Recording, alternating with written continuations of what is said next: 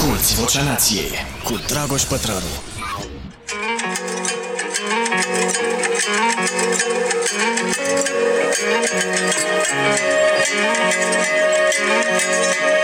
Auzi,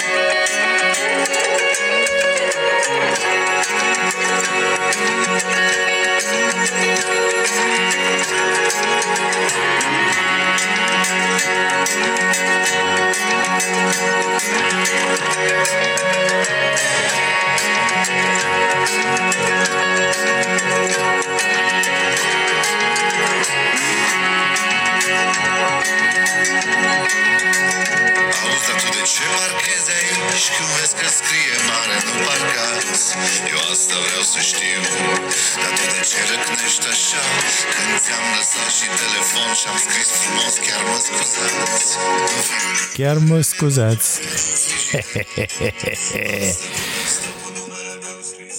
Da, pastă cu pesto, cu numele meu, chestii corporatiste și asta este uh, una dintre piesele de pe albumul uh, celor de la Robin and the Backstabbers și este ultimul uh, album uh, pe care vi-l recomand și care s-a lansat, doamnelor și domnilor, uh, alaltă ieri? Da, fac această înregistrare duminică 1 decembrie, ziua României, la mulți ani. Uh, tuturor, drept cadou, o să vorbim și despre chestia asta cu ziua României. Și cadoul meu este de fapt o uh, pedeapsă pentru mine, Uh, dat fiind că am sărit o săptămână, am fost uh, copleșit de mesajele voastre, habar n-aveam că acest podcast este atât de ascultat și atât de dorit de cei care îl ascultă, uh, drept pentru care o să-l mai facem o bucată de timp. Și cadou pentru voi și pedeapsa pentru mine că voi face două episoade uh, legate astăzi, deci episoadele 36 și 37. Uh, s-ar putea să mă duc așa până la miezul nopții. Deja m-am certat cu uh, Monica, cu nevastă mea, pentru că astăzi am stat să pregătesc aceste două episoade și s-a supărat pe mine, drept pentru care de săptămâna viitoare uh, voi încerca să înregistrez podcastul la birou uh, în cursul săptămânii, uh, mai ales că pregătesc niște surprize pentru voi, una mare de tot, despre care o să povestim de asemenea. Așadar, două episoade de podcast 36 și 37 și recomandarea mea este acest album Vladivostok, al celor de la Robin and the Backstabbers, album lansat uh, uh, vin, joi sau vineri. Uh, da, uh, vineri sau nu, sâmbătă a fost fraților, că duminica a fost uh, branciul celor de la Byron, o să discutăm și despre albumul lor în uh, episodul 37, adică imediat după episodul ăsta. Uh, și albumul sună foarte, foarte bine, este albumul care închide trilogia începută acum vreo șapte ani, dacă nu mă înșel eu, Bacovia Overdrive. Și ăsta este volumul al treilea, mie cel mai mult mi-a plăcut uh, Arhangelsk, uh, dar uh, foarte, foarte bun și ăsta, cu toată amprenta celor de la Robin și găsiți acolo tot ce vreți. Și, și sună excelent pentru că noi nu recomandăm prostii aici la podcast, nu? Și vă recomand și am zis să mai stăm și pe muzică Uh, românească pentru că facem muzică românească foarte, foarte bună, fraților, extraordinară. Uh, și merită și oamenii ăștia să fie ascultați, recunoscuți, uh, cumpărați, sprijiniți, pentru că până la urmă despre asta este vorba. Recomandarea de carte pentru acest episod este... Recomandare de carte o lucrare uh, pe care uh, recunosc încă n-am terminat-o, dar sper uh, să se întâmple ori în noaptea asta, ori mâine seară, după ce termin cu emisiunea. V-am zis eu săptămâna trecută, începusem cartea dar eu cum citesc în paralel la 4-5 cărți e destul de uh, greu să termin, mai ales că asta are 500, să duce în 600, nu, să duce în 500 și ceva. Da, 500 de pagini. Uh, este cartea Până să-ți dai seama, motivele inconștiente pentru care facem ceea ce facem. Uh, John Bark este autorul uh, și tipul este un uh, dement, psiholog social și cel mai important expert mondial în domeniul minții inconștiente. Cercetările lui au apărut în peste 100 de publicații. În prezent e prof de psihologie la Yale și director la, al laboratorului automatizare în gândire, motivare și evaluare. Eu vreau să vă spun că aceasta este cea mai importantă carte pentru mintea mea uh, pe care am citit-o anul ăsta. Uh, extraordinară, vreau să vă spun. Până să-ți dai seama se numește, e tradusă la noi de Publica, le mulțumesc celor de la Publica pentru munca extraordinară pe care o fac. Uh, sunt mult mai puțin prost de când citesc Uh, aceste cărți de la, uh, de la Publica și de când consum aceste idei, că ăsta e și sloganul, Publica aduce idei, parcă așa era, nu știu dacă mai e ăsta, uh, da, Publica aduce idei, e extraordinară cartea, fantastică. Pe scurt așa, teoria acestui băiat, după vreo 40 de ani de cercetări, este că în mintea noastră Um, coexistă trecutul, prezentul și viitorul și toate trei ne modelează în egală măsură deciziile. Și uh, după ce citești primele câteva zeci de pagini, zici, stai mă, bă, bă, bă, ești tâmpit, cum să-mi influențeze mie viitorul meu, deciziile de azi. Uh, hai că la partea cu trecutul mai accepti. Da, sunt uh, uh, suma tuturor, tuturor întâmplărilor, uh, contează ce educație am primit, uh, ce uh, la ce școli am fost, uh, întâmplările prin care am trecut și e normal să modeleze trecutul deciziile de azi. Dar cum modelează viitorul deciziile de azi? Și explicația e simplă, de-aia zic, toate lucrurile din carte sunt Uh, le citești și zici, a, da, normal, dar nu te-ai gândit la ele până acum. Uh, și viitorul ne influențează deciziile în următorul fel. Noi ne stabilim niște obiective, avem o imagine despre ce am vrea să fim, despre locul în care am vrea să ajungem uh, și ne uh, proiectând în această imagine, toate deciziile pe care le luăm astăzi, în acest moment, sunt influențate de obiectivul la care vrem să ajungem. Și iată cum uh, uh, luăm decizii bazându-ne pe, sau iată cum viitorul ne influențează deciziile. Uh, cartea este extraordinară, uh, este plină de exemple, de tot felul de cercetări. O să vă citesc uh, uh, despre câteva dintre ele. Uh, mi-am subliniat aici niște chestii. De pildă, foarte interesant mi s-a părut, a, un, uh, un citat pe care l-am dat și în uh, newsletter, Apropo, sper că v-ați abonat la newsletterul nostru, care pleacă deja în vreo, la vreo 50.000 de, de adrese uh, din, uh, din România și vă mulțumim celor care vă abonați în, în fiecare zi.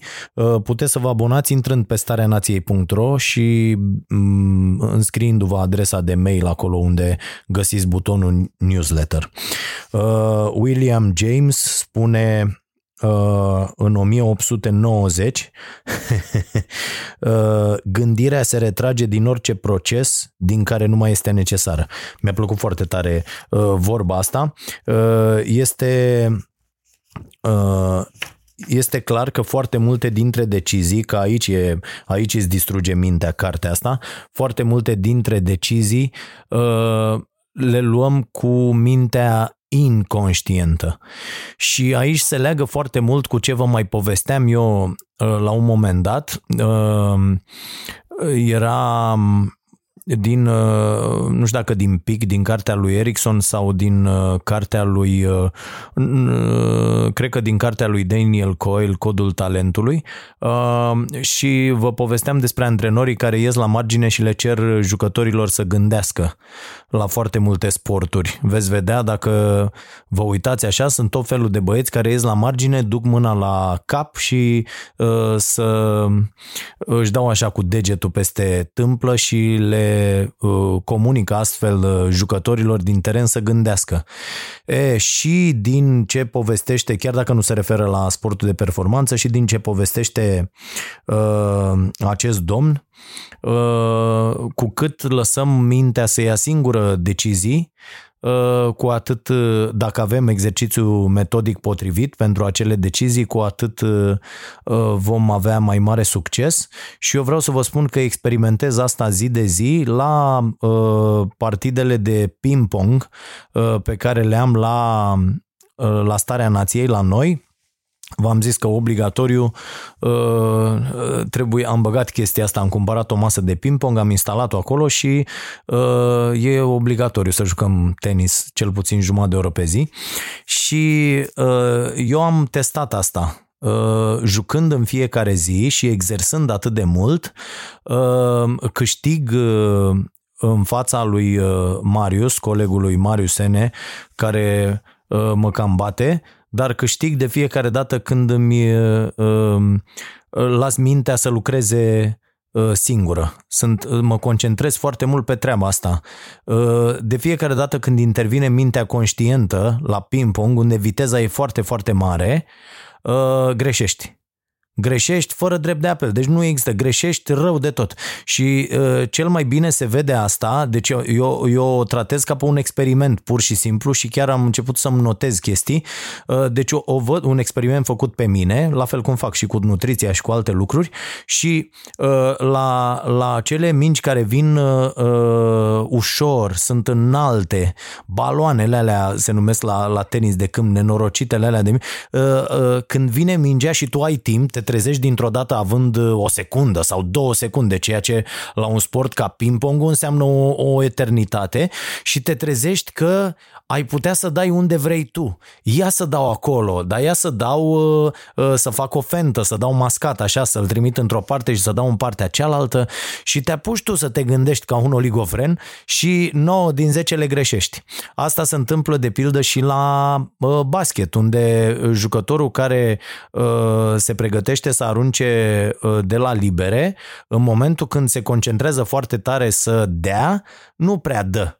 Dar în momentul în care își lasă mintea, care a exersat la antrenamente foarte mult, să ajusteze singură toate uh, distanțele, vitezele, obstacolele și așa mai departe, uh, atunci reușita este, uh, procentul de reușită este mult mai mare ceea ce mi se pare extraordinar de interesant. Și uh, acest domn în cartea Până să-ți dai seama uh, se referă la treaba asta, la mintea inconștientă. Ce face uh, mintea inconștientă și ce, uh, ce procese foarte, foarte importante uh, se produc.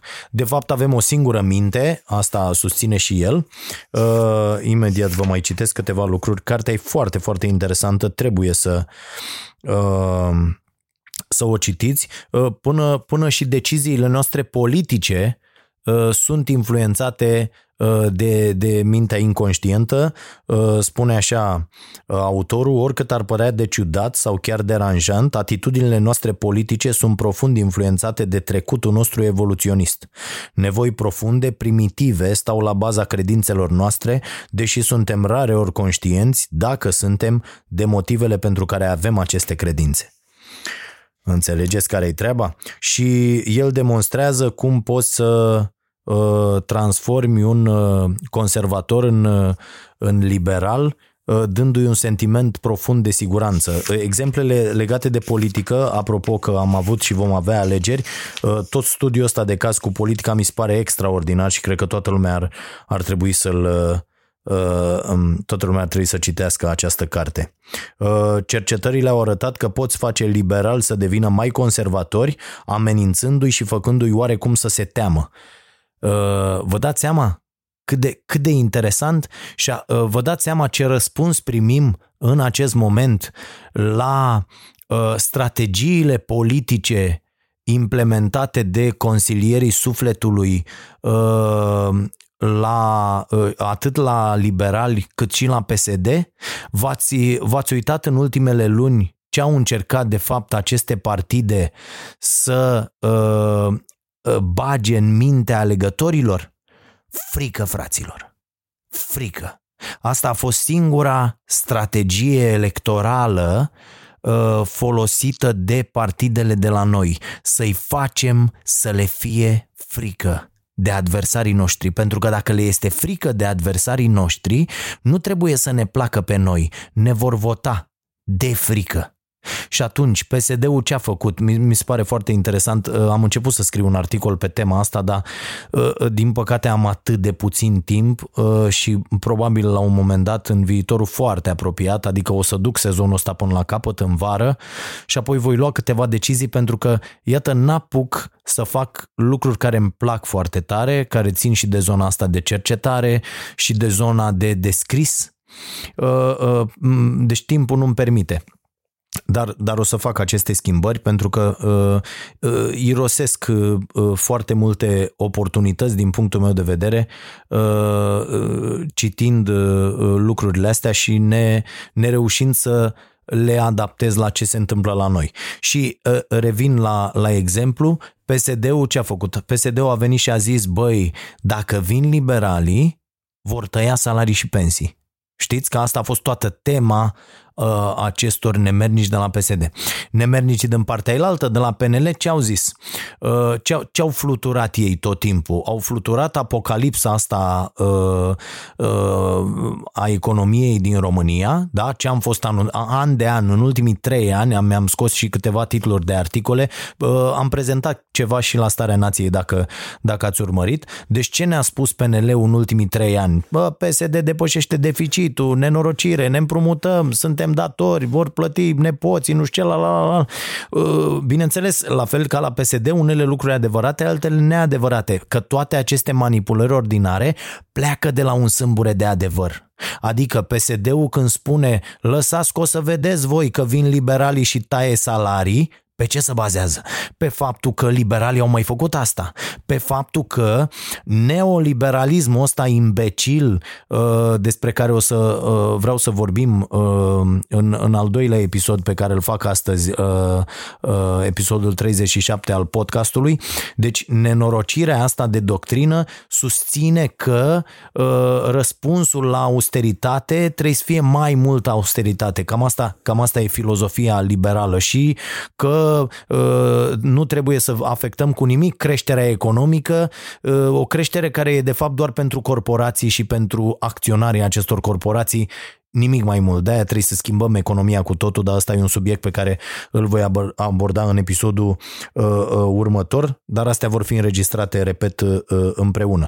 E, deci asta au făcut la noi timp de câteva luni, ba chiar ani, și pesediștii și liberalii. De ce? Au acționat asupra minților noastre și atunci ce au zis? Bă, ăia, ăia cărora le e frică da, de uh, micșorare, pensii, salarii ne vor vota pe noi, au zis cei de la PSD, cei cărora le este frică de uh, faptul că PSD va umbla la justiție, iarăși un fapt foarte, foarte adevărat, că asta au și vrut să facă uh, pentru că PSD ar fi guvernat 250 de ani de aici încolo, dacă nu se atingea de justiție. Deci dacă PSD-ul ar fi, atâta treia să facă, să vină să zică, bă, haide, justiția și facă treaba, e independentă, aia e, 2, 3, 5, 7, mergem la pușcărie, cine merge, asta ar fi însemnat, aici ar fi fost șmecheri. Foarte, foarte șmecheri. Și n-ar mai fi venit ăștia la alții la putere 250 de ani de aici încolo. Dar ei n-au vrut să facă asta pentru că uh, scopul lor, uh, de asta au și luat puterea, a fost să umble la justiție. Dar iată cum te joci cu mintea alegătorului cu, și cu frica. Da? Uh, foarte interesant ce uh, spune uh, domnul John aici în cartea asta până să-ți dai seama motivele inconștiente pentru care facem ceea ce facem. Uite, când se simt amenințați sau temători, Uh, oamenii sunt mai puțin dispuși să se, să-și asume riscuri și se opun schimbării, ceea ce reprezintă însăși, uh, însăși definiția conservatorismului. Uh, de ce ar încerca politicienii conservatori să-i facă pe alegători mai temători, iar politicienii liberali mai puțin temători? Este de mult cunoscut faptul că oamenii devin mai conservatori și mai rezistenți la schimbare atunci când sunt amenințați în vreun fel și uh, este mult mai ușor să determin un liberal să se comporte ca un conservator decât pe un conservator să se comporte ca un liberal. Atenție, și asta e o chestie foarte importantă de notat pentru uh, politicieni. Uh, da, și mai sunt acei băieți cinici uh, Uh, da, mai am chestii notate aici, dar nici nu vreau să insist uh, uh, foarte, foarte mult. Oricum, concluzia lui John Burke este foarte simplă. Inconștientul e pe primul loc. Mă rog, și totul a fost un vis pe care el l-a avut și pe care îl povestește aici și după aia a reușit să găsească explicațiile. Mai departe mai aveam ceva doar foarte scurt, o idee uh, care mi s-a părut foarte bună și probabil voi mai reveni la cartea asta până la, mai ales că v-am spus, mai am ceva din ea și voi mai reveni până la sfârșitul anului și apoi și după. Uh, avem o singură minte unificată, care funcționează atât în mod conștient cât și inconștient, folosindu-se întotdeauna de același set de echipamente de bază ajustat pe parcursul evoluției.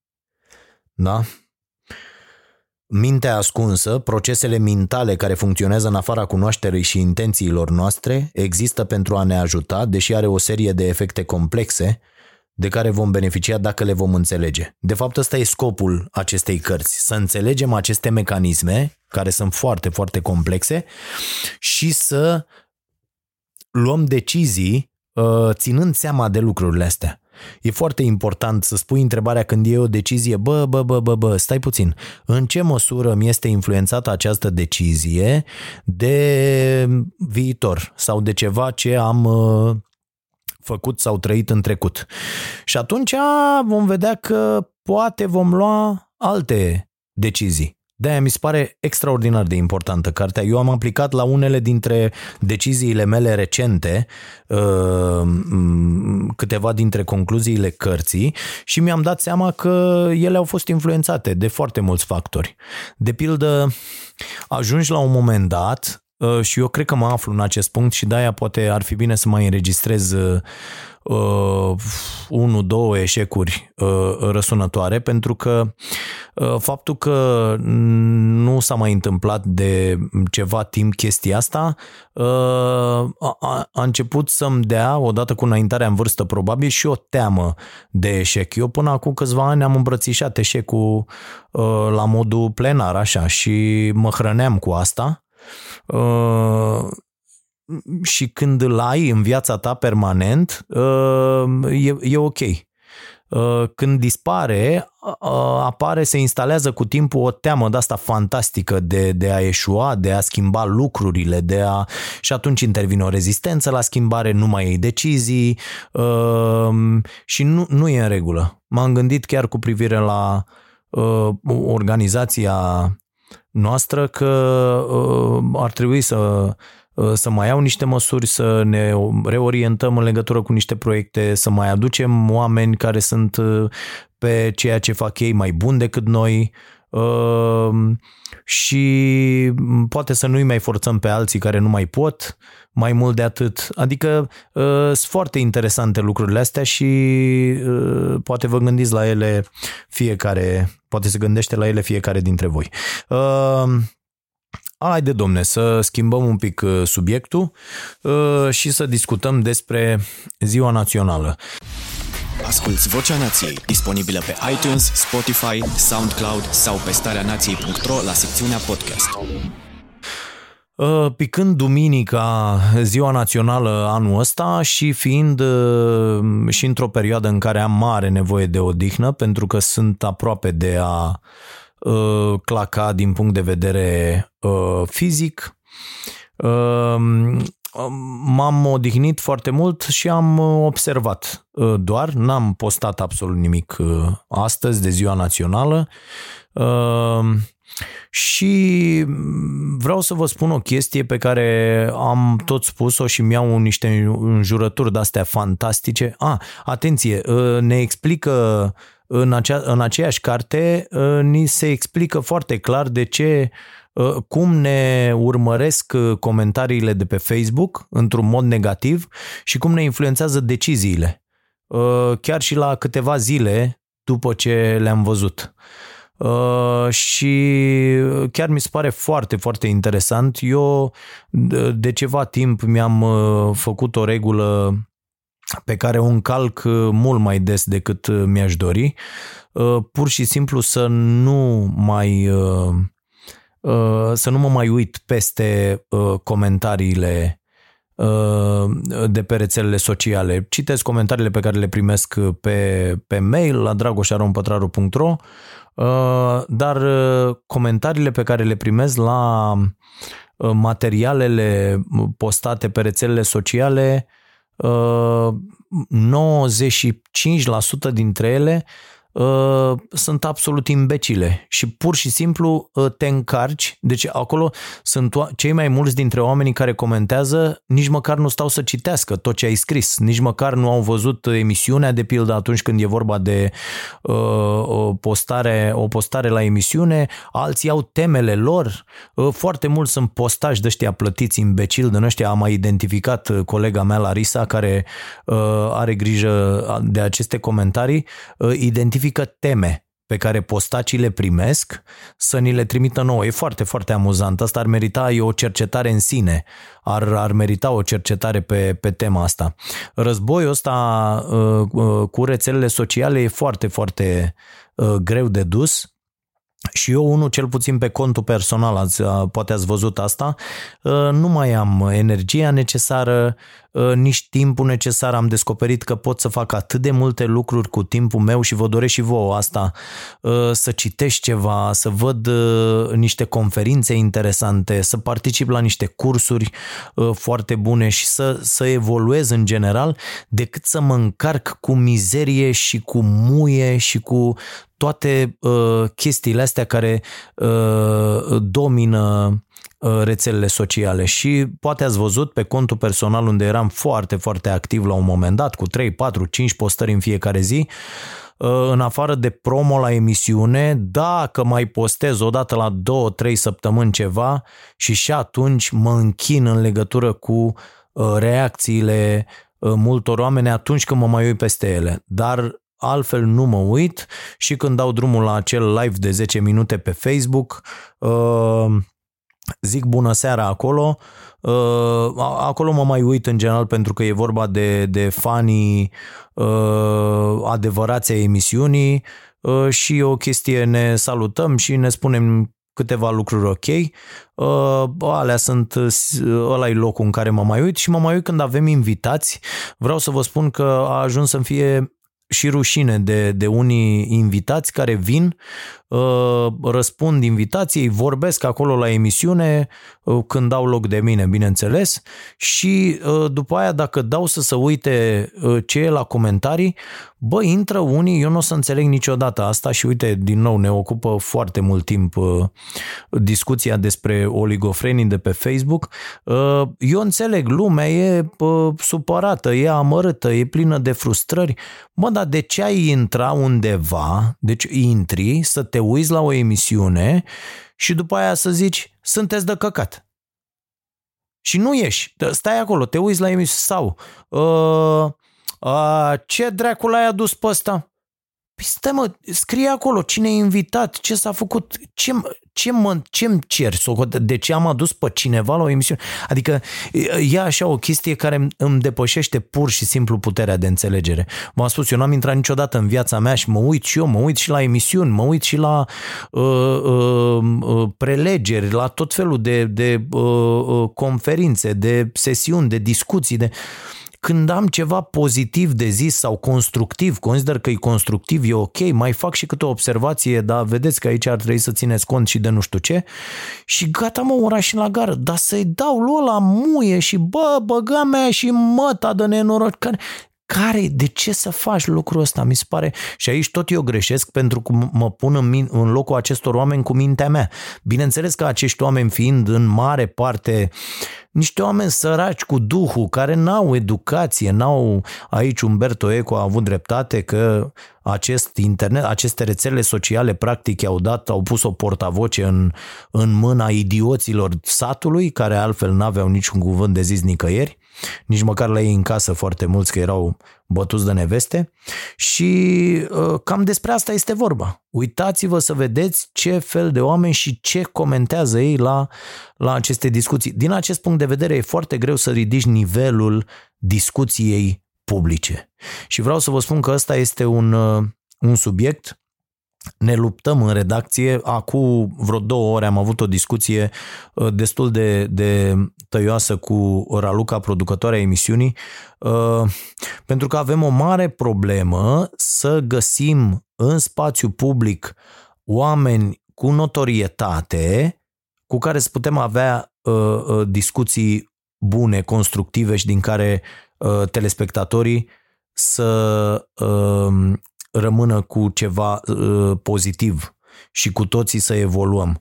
Și am ajuns la concluzia că vom renunța la această rețetă uh, pentru că nu avem, nu găsim astfel de persoane uh, cu care să acoperim fiecare zi. Și atunci scoatem factorul notorietate din calcul, e un risc pe care ni-l vom asuma uh, și vom aduce oameni care au avut niște rezultate extraordinare în domeniile lor, care sunt recunoscuți în uh, breslele lor uh, și de la care avem lucruri de învățat. Uh, cu profesori, medici, inventatori, antreprenori și așa mai departe și oameni de la care și noi și voi și toată lumea, oameni de la care cu toții avem ce învăța.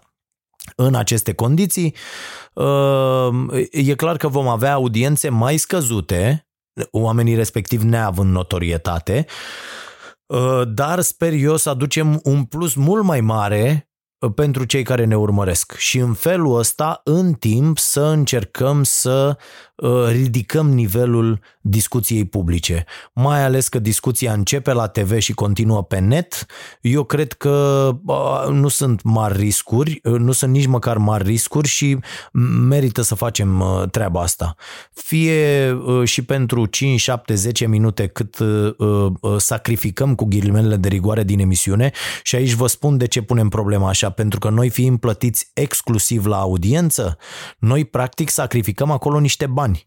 Deci gândiți-o în următorii termeni. Dacă o emisiune Starea Nației valorează uh, 5.000 de euro, hai să zicem, da, în casări din publicitate, uh, dacă 10 minute, adică 25% din emisiune uh, alocăm pentru un subiect care nu face audiență pentru publicul aflat la televizor, și aici e foarte important să știți că există invitați foarte, foarte buni din punctul meu de vedere care la televizor fac 0,2, adică nimic, și cade audiența în cap atunci când uh, intrăm cu invitații Uh, și deși eu aștept discuțiile astea și sunt, mie mi se par, uh, mi se par foarte uh, importante lucrurile pe care le spun acești invitați, uh, audiență nu se face și atunci din 5.000 ăia trebuie să uh, scădem 25%, da? Și iată cum în ziua respectivă de la 5.000 ajungem la un uh, 3.750 și aia e Uh, cu atât mai puțin luăm. Luând mai puțin bani, uh, ne plătim mai puțin, poate nu apucăm să plătim uh, într-o lună TVA-ul la timp, într-o lună chiria, într-o lună nu mai dăm toate salariile și ușor, ușor închidem și ne cărăm acasă. Deci de asta nouă ne trebuie invitați și cu vizibilitate, care să fie urmăriți de oameni, și nu poți să aduci, adică ne-am uitat și noi, am încercat, băi, dar hai să aducem, uite de ăștia care au succes pe, băi, fraților, m-am uitat, am căutat. De-aia vă cer ajutorul încă o dată. Vă rog eu, mai dați-mi sugestii de invitați oameni care ar putea să vină la emisiune și cu care am putea să găsim acest balans, acest echilibru uh, între uh, audiență și uh, câștig în termen de uh, cunoștințe, de evoluție pentru fiecare dintre noi. Bun, aștept așadar sugestiile. Unele dintre ele uh, sunt ok, le-am primit, le primesc permanent uh, și vă mulțumesc din nou pentru mesaje pe care le aștept în continuare. Uh, legat de Ziua Națională a României, am observat așadar și aș vrea să vă spun câteva lucruri. Uh, și iată cum acționează asupra noastră uh, ura uh, de pe rețelele sociale. Uh, vreau să vă spun, la fel ca mulți probabil, am, am foarte mulți prieteni care au renunțat cu totul la uh, copiii ăștia, mă uitam la ei, își închid conturile de Facebook, ați văzut? Știți de ce?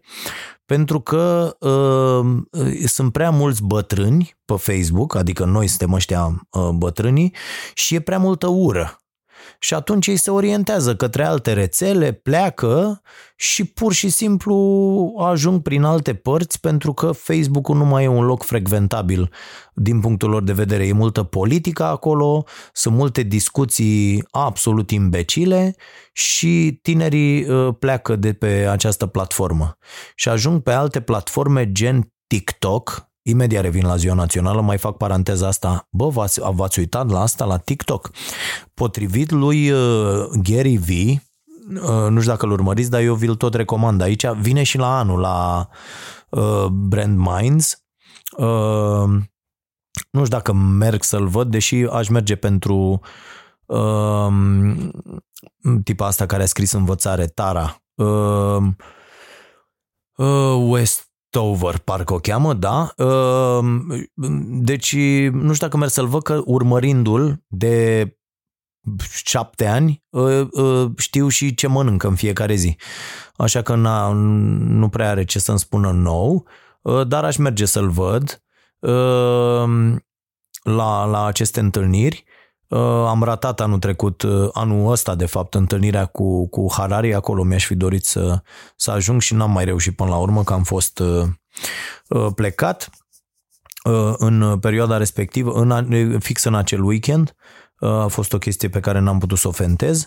Și uh, Gary V spune așa că TikTok e the new shit. Uh, și băi fraților, am intrat, intru de vreo săptămână așa și mă uit, mi-am instalat, mi-am făcut un cont de ăsta și mă uit.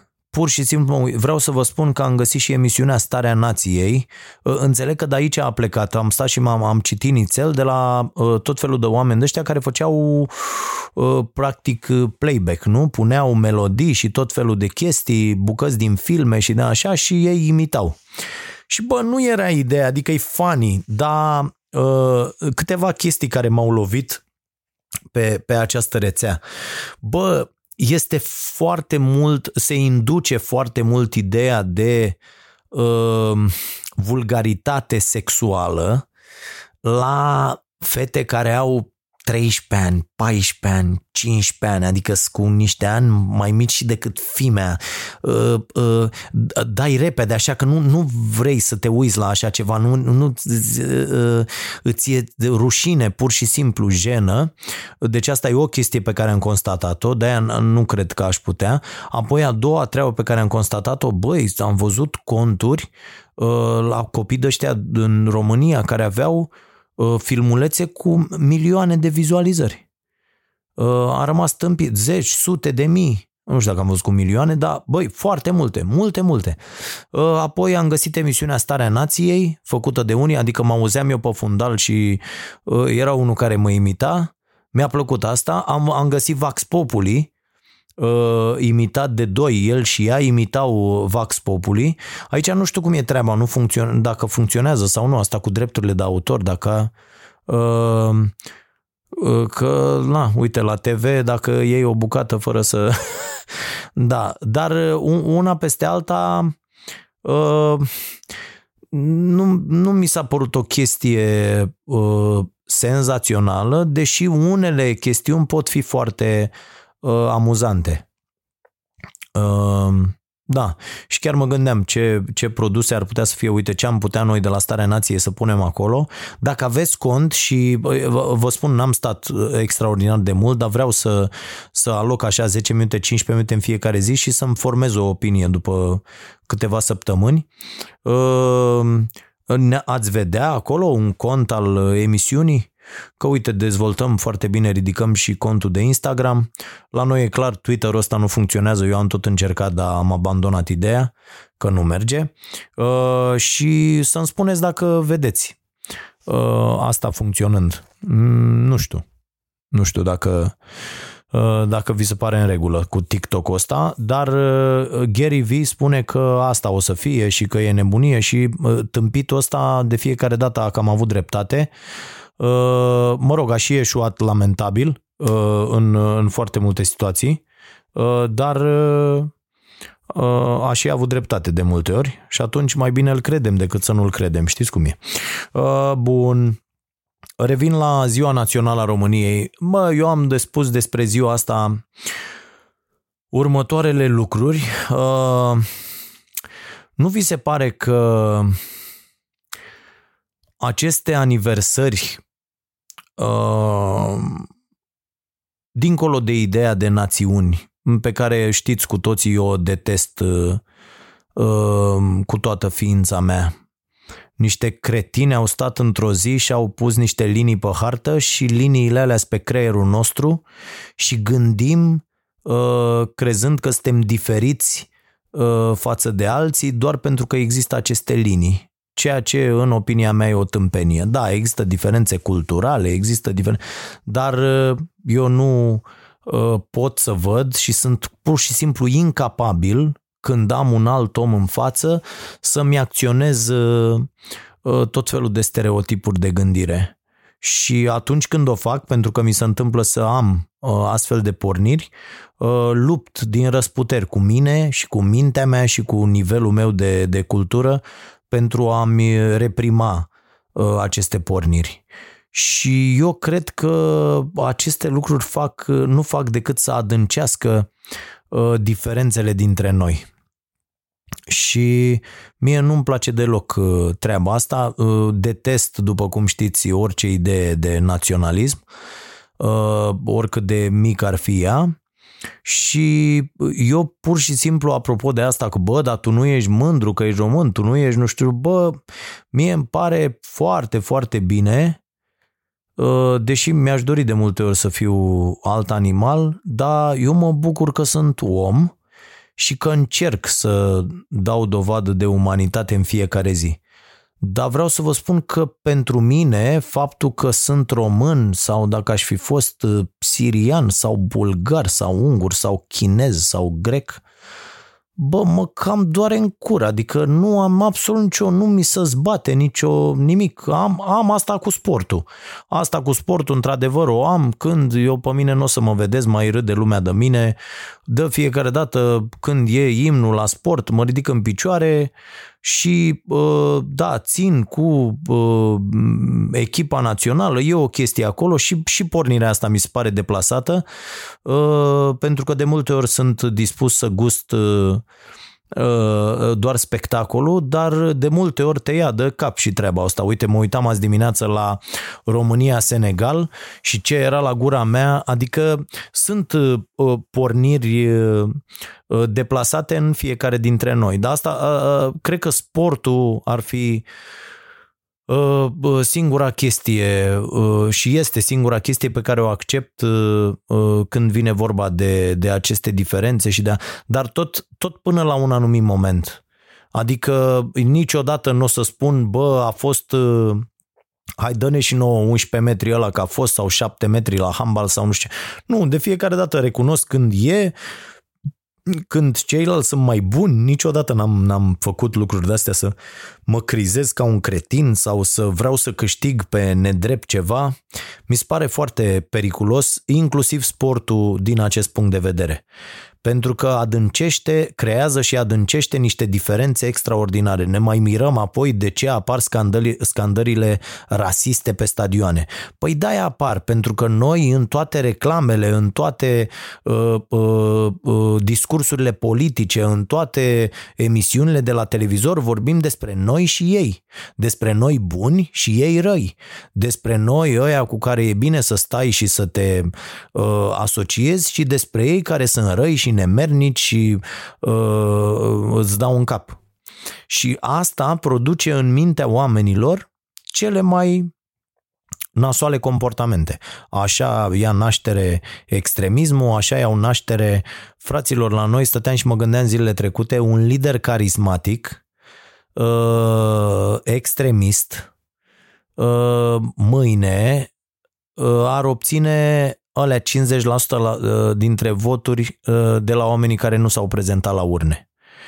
Și am avea la cum e dorința noastră de a-l reduce la tăcere pe cel cu care nu suntem de acord, o dictatură s-ar instala în acest moment în România în trei zile. Deci nu cum le-au luat, le-a luat altora ani să preia controlul armatei, controlul instituțiilor și să pună un uh, regim uh, autocrat. Nu, fraților. Deci, în trei zile, la cum suntem noi românii la nivelul nostru de educație în acest moment, în trei zile ai încheiat tăticul cu tot. Ai terminat, nu mai, nu mai există. Deci ai luat controlul la tot pentru că având suport popular foarte mare al celor care ar vrea ca toți cei care sunt împotriva lor să fie omorâți pe loc, pentru că noi așa suntem, uitați-vă la opiniile oamenilor. Stați de vorbă cu oamenii. Oamenii au următoarea opinie. Ăla nu este de acord cu mine și spune că eu am votat greșit. Este un nemernic care trebuie să moară. Ăsta e discursul public în România. Deci noi nu putem discuta ceva în contradictoriu. Suntem incapabili de a accepta opiniile celorlalți. Și atunci când suntem așa, uh, uh, pornirile astea extremiste pot uh, să ne ducă în gard în trei zile. Deci avem mare noroc că în România toate încercările extremiste au fost făcute de niște bufoni proști, pentru că dacă apare un lider carismatic care pune pe tablă trei lucruri, bă, pe noi ne-a luat Dragnea de mână, să nu uităm. Deci pe noi, acum trei ani, ne-a luat Dragnea de mână, un băiat pe care nu-l înghite nimeni, nu știu cum l-a înghițit fata aia, uh, dar uh, un băiat pe care nu-l înghite nimeni, cu mămăligă între dinți, a venit la București și ne-a luat cu totul. A luat toată țara de mână, hai că vă duc eu într-un loc ok. Voi vă dați seama cât de vulnerabil suntem noi în acest moment și așa cum bate vântul, mergem de colo-colo, nu avem niciun fel de, de întrebare, niciun fel de... Foarte, foarte dificil. Apoi, legat de paradă, vorbeam și cu uh, Mihai Radu azi, că pregăteam emisiunea de mâine și ne gândeam cam câte milioane de mâine vom lua uh, dacă spunem că Ă, parada e o mizerie jenantă. Eu nu văd rostul, deci eu când mă uit la o paradă militară, știți ce văd? Nu știu ce vedeți voi, uite, ați putea să-mi scrieți și să-mi, să-mi spuneți cum ar trebui să mă uit la o paradă militară. Dar eu văd și am, am fost și eu, uite, mi-am dus copiii la paradă, când, mai ales când erau mai mici, ia uite tati tancul, ia uite pușca, ia uite... Bă, fraților, dar era mult mai prost, într-adevăr, acum 10 ani, când erau uh, 10-15 ani când erau copiii mici, uh, eram nu mult mai prost față, dar cu eram incredibil, eram prostul proștilor, dacă stau să mă gândesc la mine cel de acum 15 ani și și toți ziarist eram și atunci, da, da. Uh, uh, și acum când mă uit la o paradă, am stat azi, m-am uitat la parada aia de la Alba Iulia, chiar a fost un exercițiu, bă, stai dracu aici și uită-te. Bă, nu m-am gândit decât la moarte. Pe cuvântul meu. Deci mă uitam la săracii copii ăia și a, a fost un episod fantastic pentru că mi-a trimis un filmuleț uh, o mămică uh, pe care o salut, nu o să-i dau numele, e vorba de una dintre familiile uh, de care noi avem grijă în fiecare lună cu banii pe care îi facem la starea nației și uh, mi-a trimis un filmuleț și fata ei a fost la defilare pentru că a intrat la la, la liceu militar și a fost cu, cu toată lumea și a, a dus la București să, să defileze. Și era atât de mândră și mie aproape că mi-au dat lacrimile, știi, gândindu-mă, iată ce fericită este doamna pentru că, na, copilul totuși acolo se intră foarte, foarte greu, are masă, casă, va avea și o carieră în această meserie. Și eu stăteam și mă uitam cât de mult detest paradele astea și, și cu toate astea cât de mult respect am pentru uh, uh, oamenii ăștia în uniformă care își găsesc un rost, eu n-aș putea să fac asta niciodată. Eu m-am identificat foarte bine cu uh, omul ăla din acel film, ah, nu mai știu cum se cheamă, care pur și simplu refuza să pună mâna pe, pe pușcă. Na, na, pur și simplu n-aș face asta și uh, bineînțeles că am, am mai zis asta de câteva ori și mi-am, m-am, m-au certat unii, mi-au trimis mesaje, bă, morții mătii, să vezi când vin unii și ți omoară părinții, copiii, bă, pe maică ta și să vezi ce pui mâna să-i omor pe toți. Bă, așa o fi, dai seama că strezește animalul din tine, dar e, cred că e important să n-ajungem acolo. Iar uh, cât despre înarmarea asta absolut imbecilă pe care o facem, fraților, eu stăteam și mă gândeam așa. Deci Orban a venit la putere, s-a instalat și a instalat guvernul nu al lui, al lui Iohăniță, că ăștia păpușile lui Iohăniță și prima, prima decizie pe care a luat-o acest domn uh, a fost pur și simplu să ia 2 miliarde de lei din bugetul de la educație, bugetul de investiții de la educație, investiții care nu s-au făcut și să facă o plată în avans pentru niște rachete. Mâncava și rachetele voastre de revelion alea pe care o să le dați uh, petardele, voiam să zic. Și, fraților, deci asta a făcut acest domn. Dacă o făcea unul de la PS, dacă o făcea Dragnea de pildă, era plin peste tot de nenorocitul care a tăiat de la educație, care nu știu ce, ba așa, în presa, mai ales în presa cu epoleți din România, fraților, mucles. Ați văzut pe cineva să vorbească în afară de cretinul de mine la starea nației și nu mai știu dacă au fost alții, dar am mai văzut câteva opinii pertinente uh, uh, pe Facebook. Băi, fraților, suntem cumva tâmpiți, este incredibil și eu asta cu am auzit uh, discursul lui Iohăniță care a fost, e absolut adorabil, dacă stai să te uiți, dacă te distanțezi de, uh, de, de uh, prostia omului, este absolut adorabil, deci aia că va avea un mandat mult mai intens, mi s-a părut genială.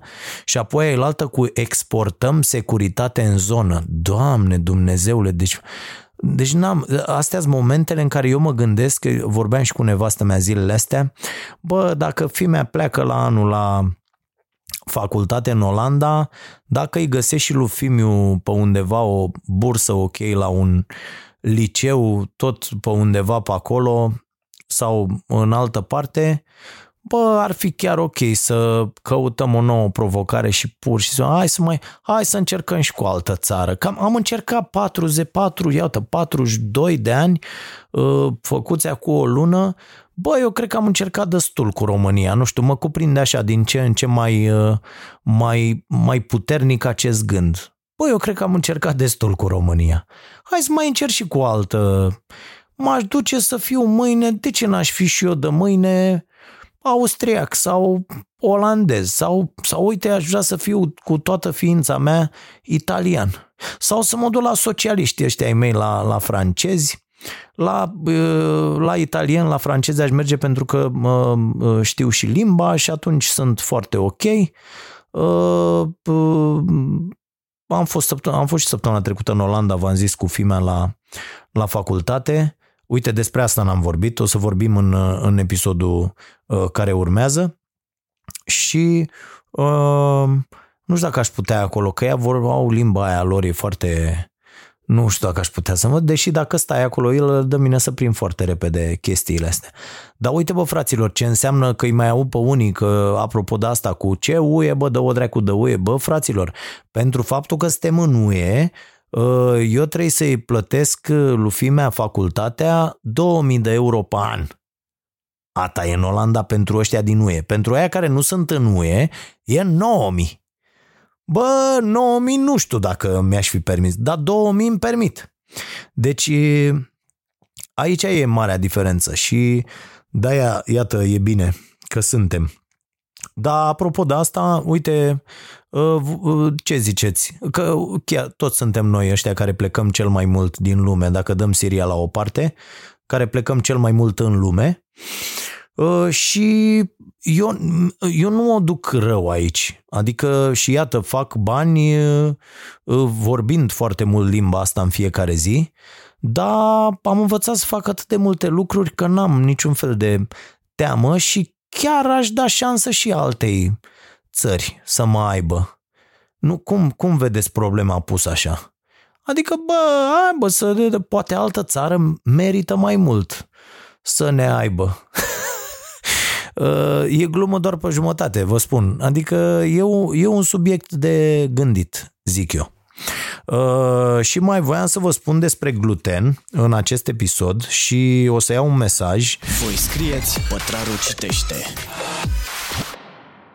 Uh, venit de la un telespectator, stați să mă conectez aici la Vocea Nației, uh, că am un folder unde trimit toate mesajele uh, și îmi scrie un domn care zice așa, nu știu dacă știți, am avut-o la Cafeneaua Nației, n-a intrat în emisiune pe TV, dar la Cafeneaua Nației am avut-o invitată vineri că am început să merg și vinerea la muncă, din ce ziceam că trebuie să muncesc mai puțin, muncesc mai mult.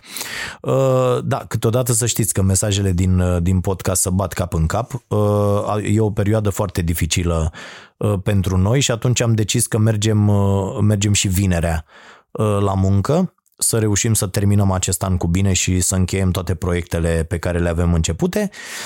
Și a fost la mine la Cafeneaua Nației doamna Daniela Alexe, Uh, care uh, are un uh, laborator de ăsta de produse fără gluten.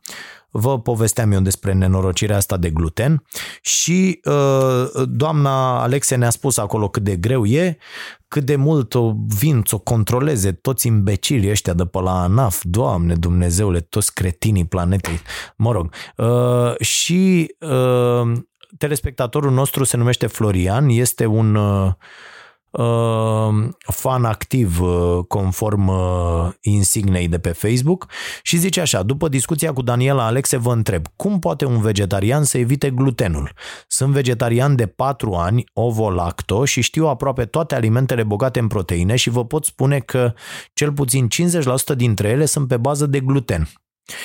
Concluzia mea este că le cereți oamenilor, uh, concluzia mea este că le cereți oamenilor să fie vegetariani, ok, sunt total de acord, dar dacă le cereți să evite și glutenul, deja e imposibil din punct de vedere fizic, dacă sunt vegetariani, și material, uh, adică bănesc, da.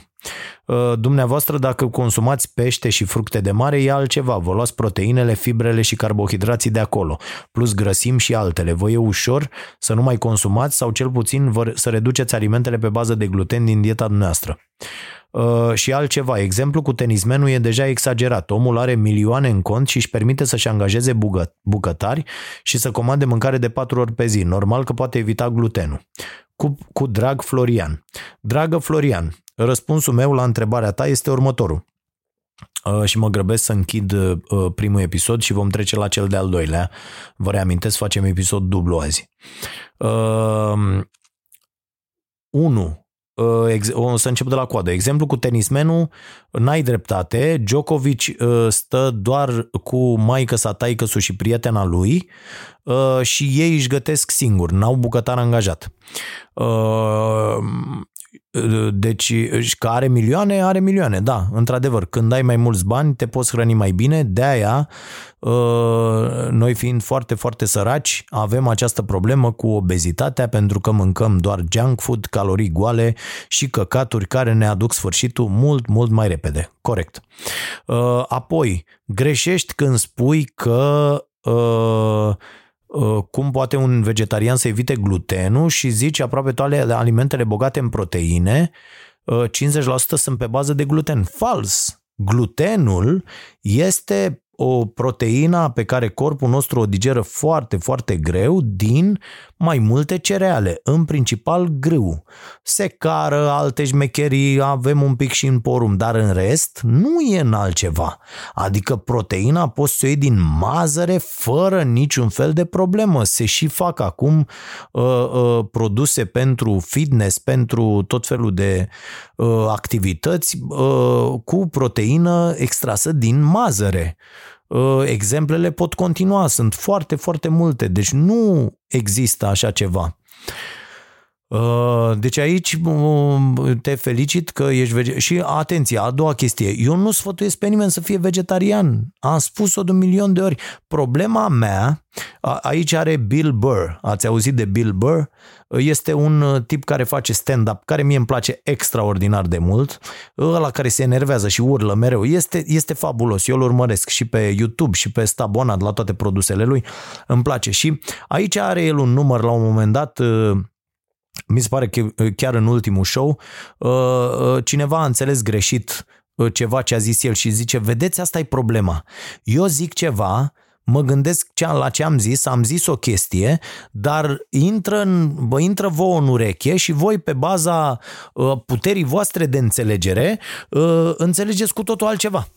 Și de aici apar toate conflictele. Deci eu n-am sfătuit pe nimeni să fie vegetarian. Doar am spus că eu, după foarte multe experimente uh, privind uh, diete, deslăbit, uh, mod de viață și așa mai departe, am ajuns la concluzia că mie, repet fraților, mie, eu, Dragoș Pătraru, pe persoană fizică, mie îmi face foarte bine și îmi este foarte, foarte bine din punctul ăsta de vedere al sănătății de când nu mai consum alcool și nu mai consum carne. E, e foarte, foarte simplu. După alcool am realizat că mi este foarte, foarte rău și mi era mai mult, adică era mult mai nasol uh, Uh, să-mi revin după o seară în care beam și aveam o stare nasoală 2, 3, 4 zile după și atunci am decis, bă, renunț cu totul că n-are, n-are niciun sens, asta e, am băut destul și uh, uh, nu mai beau, rar, rar, uh, la ocazii uh, speciale, uh, ceva să gust un pahar de vin sau să gust dintr-o bere, dar în rest nimic niciodată și nu mai consum carne. Am renunțat de șase luni după o relație fantastică pe care am avut-o cu carnea toată viața.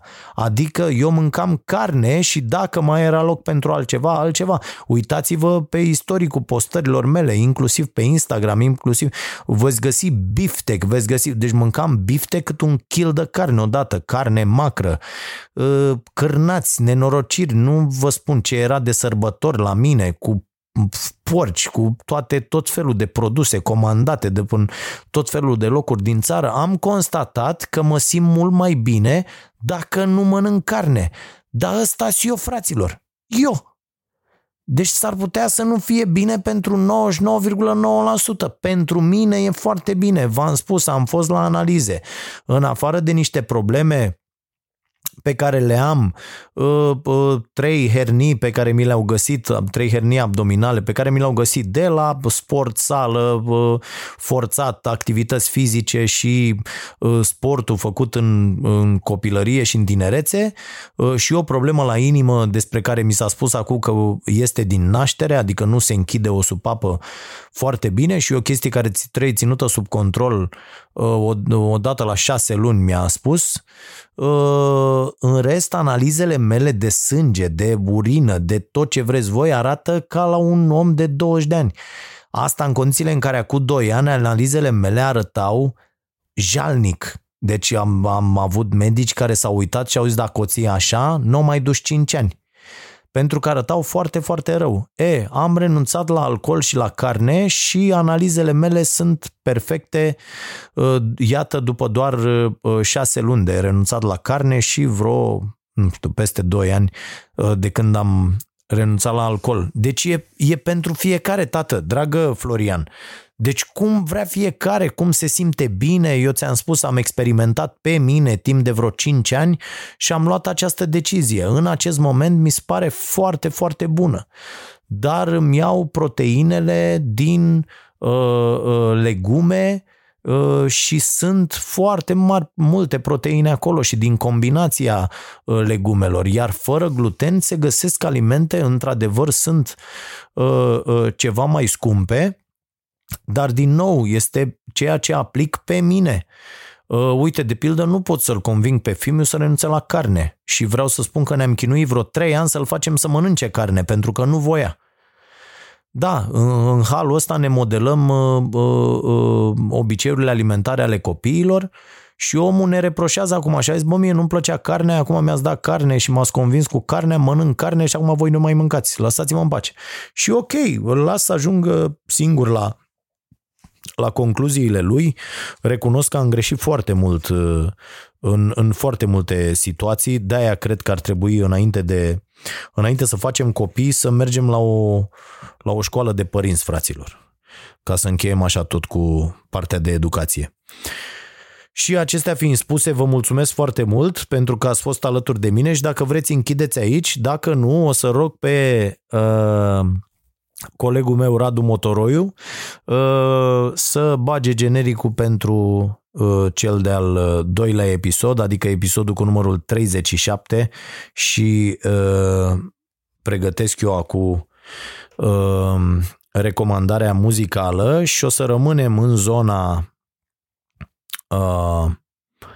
românească și o să vă recomand albumul nouă al uh, uh, prietenilor de la Byron. E fiți atenți, fraților. Asculți Vocea Nației cu Dragoș Pătrălu.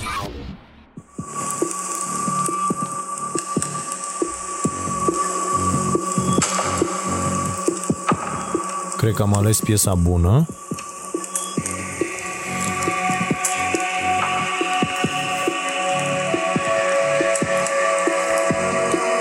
Albumul se numește Nouă. Nouă pronume, da? Nu numeral. Aha. Că eram refugiat Iar oamenii îmi zâmbeau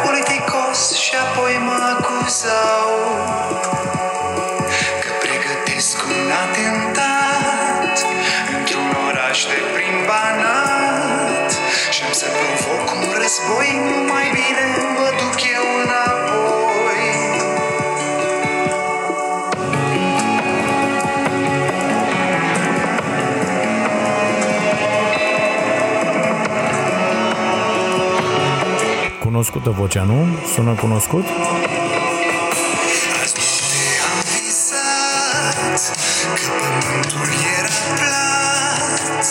E, și asta este Consumator de vise, o melodie pe care probabil uh, uh, pe care probabil ați mai auzit-o. Uh, face parte din acest album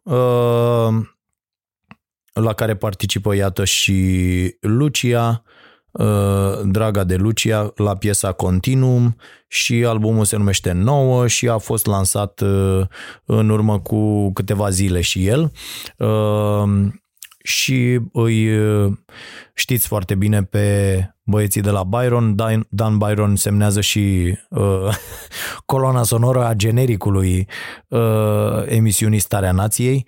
Uh, cunoașteți cu toții piesa. Uh, și mulțumim și pentru asta uh, și albumul merită, merită ascultat și vă propun să o faceți. Recomandare de carte pentru astăzi. Mi-a adus aminte Mihai Radu că noi vorbim uh, des despre cărțile pe care le citim și zice, băi, băi, băi, fii atent să zic de o carte și îmi zice el și eu o aveam uh, uh, terminată pe Uh, la, la mine în, în dormitor. Uh, Raj Patel, Îndopați și înfometați și nu știu dacă v-am mai zis despre cartea asta, dar este extraordinară. Extraordinară. Eu am mai citit de la băiatul ăsta și uh, The Story of Stuff. Uh, da, parcă. Uh, am în, uh, uh, Kindle. Uh, bă, e foarte mișto o chestie, deci dacă aveți ăsta Kindle-ul uh, și citiți cărți uh, acolo, luate de pe, eu le iau de pe Amazon, uh, am activat uh, asta contul de Goodreads, pe care uh, recunosc n-am mai intrat de ceva timp, dar o să-mi iau după 20 decembrie, luăm vacanță și o să-mi iau o zi în care să stau uh, să pun uh, cărțile acolo, recomandările. Uh, și am și vă, vă sfătuiesc și pe voi să faceți asta, am activat uh, opțiunea aia cu highlights astfel încât ce subliniezi le recomand și celor de pe Goodreads. Și mi se pare so- foarte, foarte ok. Uh, ce, ce notițe ți iei dintr-o carte și eu mi-au foarte multe notițe uh, pe care le leg cu tot felul de, de chestii și de exemple pe care le pot da cu ce se întâmplă la noi, uh, astfel încât să încercăm să și învățăm din, din ceea ce citim și mi se pare foarte, foarte ca lumea opțiunea. De exemplu, acum uh, citesc, uh, uh, v-am zis și săptămâna trecută, citesc Renovating Democracy și la fel am, am pus deja niște chestii acolo. Mi se pare foarte bună. Revenind la cartea lui Raj Patel, uh, îndopați și înfometați, băi, ăsta este genial tipul, uh, deci licențiat în filozofie, politică și economie la, la Oxford, doctorat în științe de dezvoltare la Cornell, bă, bă, deci sunt atât de mulți oameni atât de inteligenți și atât de șmecheri și te simți așa pe lângă ei un, un nimic, bă, un gunoi, oricât ai citi, oricât ai învăța, oricât ai, nu le ajungi, frate, nici la, nici la degetul mic. Ăsta este jurnalist, activist, scriitor, ați auzit cu siguranță de el, a fost numit Steaua Roc a scriiturii justiției sociale pentru munca sa tenace în sprijinul suveranității alimentare, dar și pentru mesajul transmis de cele mai citite cărți ale sale, Îndopați și infometați, da, și Valoare de nimic. Da, The Value of Nothing, uh, și asta aș vrea să o citesc.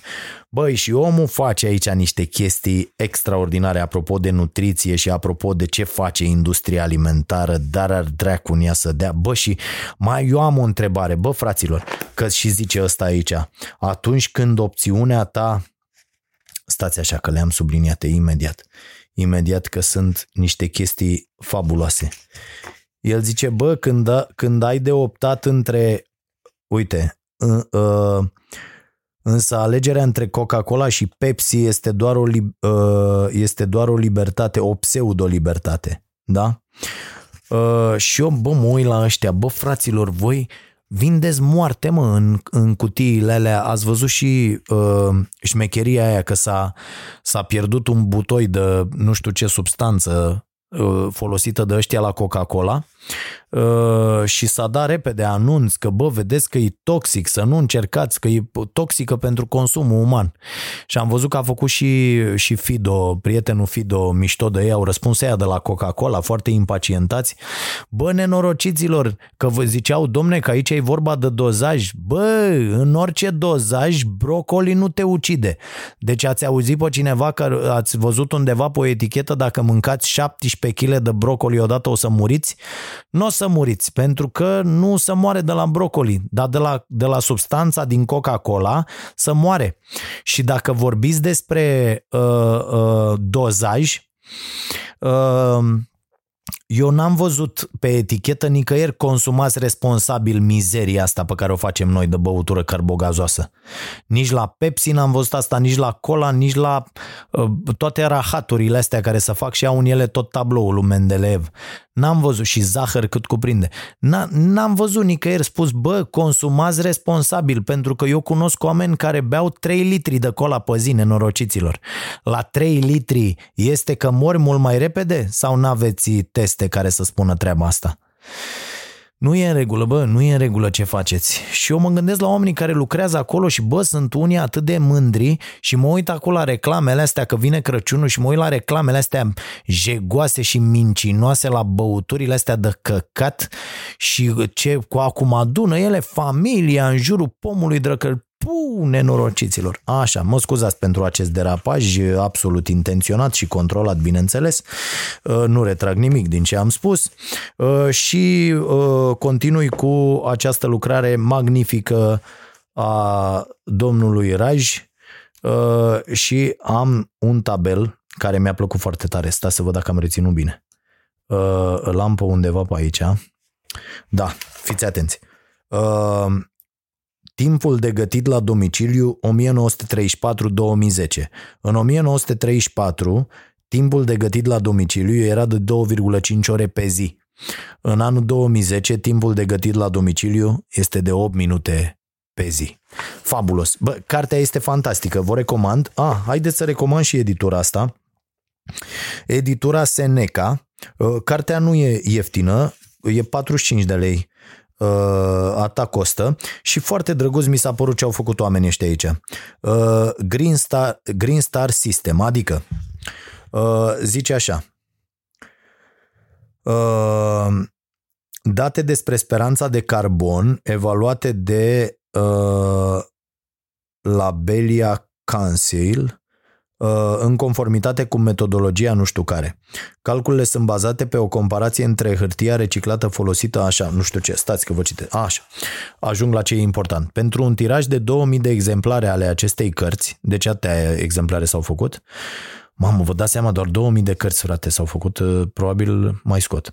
400 de puieți se plantează în sudul României prin programul Pădurea Copiilor. Astfel ne asigurăm că 20 de arbori maturi vor compensa pe durata vieții lor emisiile de carbon generate cu producția acestei cărți. Și mi s-a părut foarte, foarte frumoasă uh, chestia asta.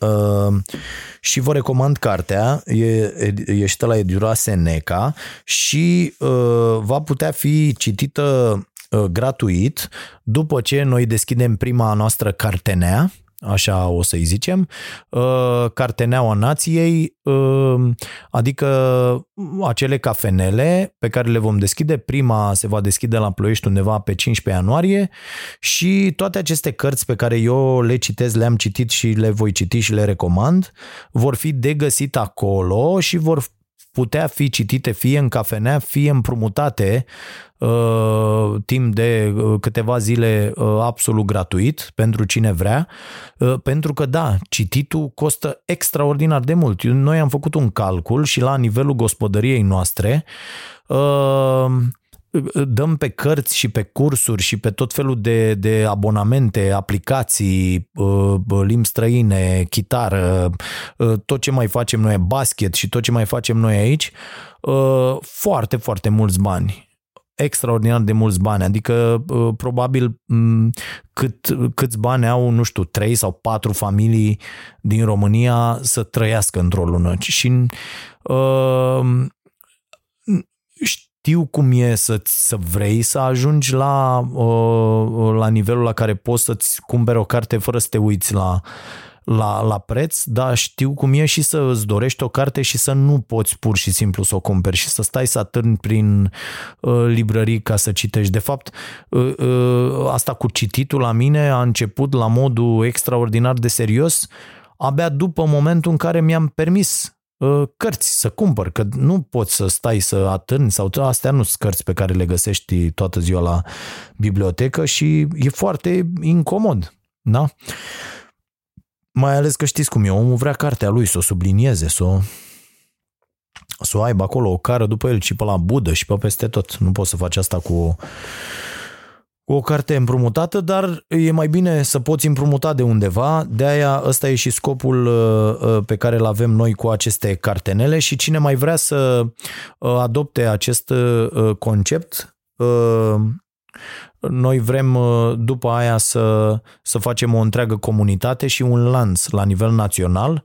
Și mă adresez aici inclusiv celor care au, știu eu, librării cu care merg din ce în ce mai greu, Uh, și ar vrea să intre. Noi avem aici o idee, eu am de fapt, am citit foarte mult despre cum ar trebui transformate Uh, librăriile, nu foarte mult. Am citit și eu o carte și câteva articole, nu e, nu e foarte mult, uh, dar cred că ar trebui schimbate lucrurile aici și date afară din librării toate cărțile care sunt degeaba acolo și librăriile pur și simplu să fie un filtru și să recomande cele mai bune cărți pe care și le asumă, pe care le cumpără pur și simplu uh, de la edituri și le, le dau mai departe, pe care le promovează și așa văd viitorul acestei Uh, meserii uh, și cine vrea să se asocieze cu noi astfel încât să uh, putem să oferim în fiecare comunitate sau în cât mai multe comunități o experiență de învățare extraordinară, să ne caute. Avem deja uh, oameni cu care încercăm să, uh, să colaborăm și eu cred în uh, atenție partea asta cu profitul, știți că eu fiind uh, foarte Uh, socialist nu mă interesează foarte tare. Dacă oamenii își pot scoate acolo un, uh, un salariu și pot ajuta comunitatea făcând ceea ce le place, mie mi se pare suficient. Uh, nu cred că ar trebui să funcționăm pentru a îndestula cine știe ce acționari.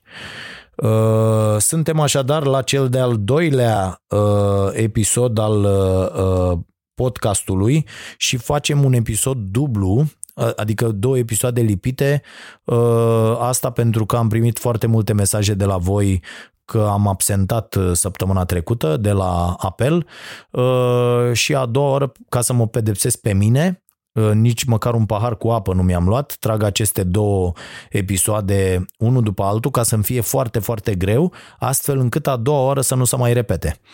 Și să-mi spun, bă, mai bine stăteai duminică atunci când ai venit din Olanda la ora Uh, două dimineața să faci uh, podcastul decât să-l amâni cu o săptămână. Uh, drept pentru care este și dulcea mea pedeapsă. Așa. Recomandarea s-a făcut, îndopați și infometați. Vă recomand cartea la editura Seneca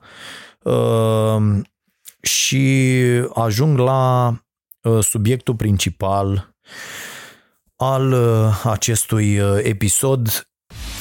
Asculți Vocea Nației, disponibilă pe iTunes, Spotify, SoundCloud sau pe starea nației.ro la secțiunea podcast. Uh, episod și mulțumesc pe această, cale, pe această cale lui Robert Constantinescu, care pe Facebook, pe Messenger, încerc să citesc toate mesajele care îmi vin și ador mesajele în care oamenii îmi fac recomandări Uh, de lectură, de cursuri, de uh, mai am câteva recomandări pe care vreau să fi le fac și vouă venite de asemenea de la uh, telespectatori sau de conferințe, uite, conferințele astea TED pe care eu le urmăresc. Am urmărit foarte multe de, de ceva timp, să fie deja vreo 2 ani, doar așa dorm seara cu câte o conferință de asta. Uh, și Robert mi-a recomandat uh, uh, conferința lui Nick Hanauer, uh, un tip fabulos. Vi recomand și vouă, are o conferință TED în 15 minute, uh, veți înțelege, mai ales dacă sunteți dintre Uh, demenții pieței libere, adepții demenții ai pieței libere, așa, uh, glumesc spunând asta pentru că și eu am fost acolo foarte mult timp. Adică dacă aveți până în 30 de ani și nu sunteți adepții demenții ai pieței libere, e ceva în neregulă cu voi dacă aveți după, dacă aveți mai mult de 35 de ani și ați rămas acolo, din nou e ceva în neregulă cu voi foarte în neregulă, pentru că dacă până la 35 de ani n-ați înțeles că economia uh, nu este, n-ar trebui să fie despre îndestularea acționarilor și toate deciziile pe care le iei să fie justificate de acest scop, uh, atunci e într-adevăr o mare problemă cu tine. Uh, drept pentru care uh, mi-am scos câteva lucruri pentru că știu că n-aveți timp și că abia ascultați și podcastul ăsta, uh, dar vă recomand conferința, e foarte, foarte bună, dar am scos câteva idei ale lui Nick, idei pe care le tot învârtim și noi la, la emisiune și de asta Robert mi-a recomandat această conferință exact pe ideea, bă, vezi că ăsta e la fel ca voi, la fel de tâmpit, ascultă ce are de zis. Și, într-adevăr, am ascultat și mi-am luat ceva notițe și o să vă spun despre treaba asta în cele ce urmează. A, până atunci, o chestie pe care am uitat să o spun și pe Uh, în prima oră de înregistrare, în primul, în episodul 36. Uh, pregătim o chestie. Și acum asta este un examen pe care îl dăm și vedem dacă îl vom trece noi, cei care producem uh, toate aceste lucruri la Starea Nației, cu toate proiectele noastre, avansăm și cu Școala Nației, să știți, și din nou mulțumesc și pentru sprijinul acordat acolo de foarte mulți dintre telespectatori. Uh, care s-au oferit să ne ajute, cu unii deja am demarat colaborări și veți vedea în curând, uh, în curând și rezultatul. Sper în prima parte a anului următor să, să înceapă să funcționeze platforma Școala Nației. Uh, aproape sigur va fi acolo la începutul anului viitor cel puțin un cursul meu, cursul lui, apoi cursul lui Mihai Radu, vor fi acolo, cursul meu, cursul lui Mihai Radu, Uh, și altele câteva pe care, uh, la care deja înregistrăm la unele. Uh, dar ce surpriză pregătim? Oamenii care se ocupă de canalul nostru de YouTube și îl salut aici pe Gusti, au obținut, au făcut ei ce au făcut acolo o magie Magie, Igore! Bă, ce-mi place tâmpenia aia de reclamă, incredibil. E o porcărie, e la un casino, vă dați seama. Bă, dar îmi place vocea aia cu... Ți-a mai place ruleta? Vezi, bă, că la reclamele astea așa, chiar dacă e la mizerie, dacă sunt amuzante, treci peste mai ușor. Da, spre deosebire de reclamele la băuturile carbogazoase. Uh, și uh, au reușit oamenii ăștia care se ocupă de canalul nostru de YouTube să bage abonament cu bani. Uh, în aceste condiții, pentru că mii de oameni mă bat la cap de atâția ani să le dau emisiunea în același timp uh, în care ea se difuzează la televizor, am reușit să fac mai bine, frate. Spunându-mi, bă, plătim cât ne ceri, am reușit să fac mai mult de atât. Începând de astăzi, Înțeleg că serviciul este disponibil începând de azi și s-au făcut toate setările. Noi vom începe promovarea probabil de mâine, dar începând de azi mâine, voi vă veți putea abona la uh, Starea Nației la canalul de YouTube și veți avea opțiunea acolo uh, Înțeleg că doar câteva canale au această posibilitate în România în acest moment. Veți avea posibilitatea să plătiți. Dacă veți plăti, e un abonament de 2 euro pe lună, veți primi emisiunea Starea Nației înainte ca ea să se difuzeze la televizor. Adică o veți primi la ora 22, ea va deveni acolo available pentru uh, această sumă. Și o veți putea vedea. Mai mult decât atât, după ce se adună măcar niște sute, da, eu zic că de la o mie de oameni încolo, uh, veți urmări așa, acest podcast live video și o sesiune live uh, o dată pe lună, dacă ne strângem foarte, foarte mulți, o vom face mai des, în care eu voi răspunde direct întrebărilor voastre. Adică voi puneți întrebările acolo în fereastră, suntem doar noi și ai noștri, adică uh, cei care uh, donăm pentru treaba asta, care plătim treaba asta, acest serviciu cu starea nației uh, și lucrurile așa vor, uh, vor sta, eu voi răspunde la, uh, la întrebările voastre. Dacă vă place ideea, vă abonați și vedem cum o să fie. Dacă se strâng suficient de mulți oameni să știți că din ăștia 2 euro, 1 euro ia YouTube, ca să înțelegeți despre ce e vorba, dar dacă strângem 30.000 de abonați într-un an, ceva de genul ăsta, cred că e mult, veți spune, dar vom vedea. uh, probabil nici nu o să mai dăm la TV emisiunea și o să o dăm, o să o facem exclusiv pentru, uh, pentru abonați. Uh, bineînțeles că veți putea să aduceți subiecte în atenție, să ne cereți să vorbim despre anumite lucruri, să facem, uh, să discutăm un subiect exclusiv pentru voi, cei care uh, dați bani pentru, pentru acest serviciu. Și dacă vă place ideea, aștept și mesajele voastre, dacă vă place ideea asta. Bineînțeles, cu timpul vom putea adăuga acolo, exclusiv pentru voi. Uite, sesiuni uh, unplugged cu diverse trupe, lansări, uh, întâlniri cu scriitori, întâlniri cu actori, întâlniri cu, uh, nu știu, spectacole de stand-up, spectacole de teatru independent uh, uh, pe care le putem filma și vi le putem transmite acolo pentru, uh, uh, știu eu, o anumită taxă în plus, adică vom face pachete.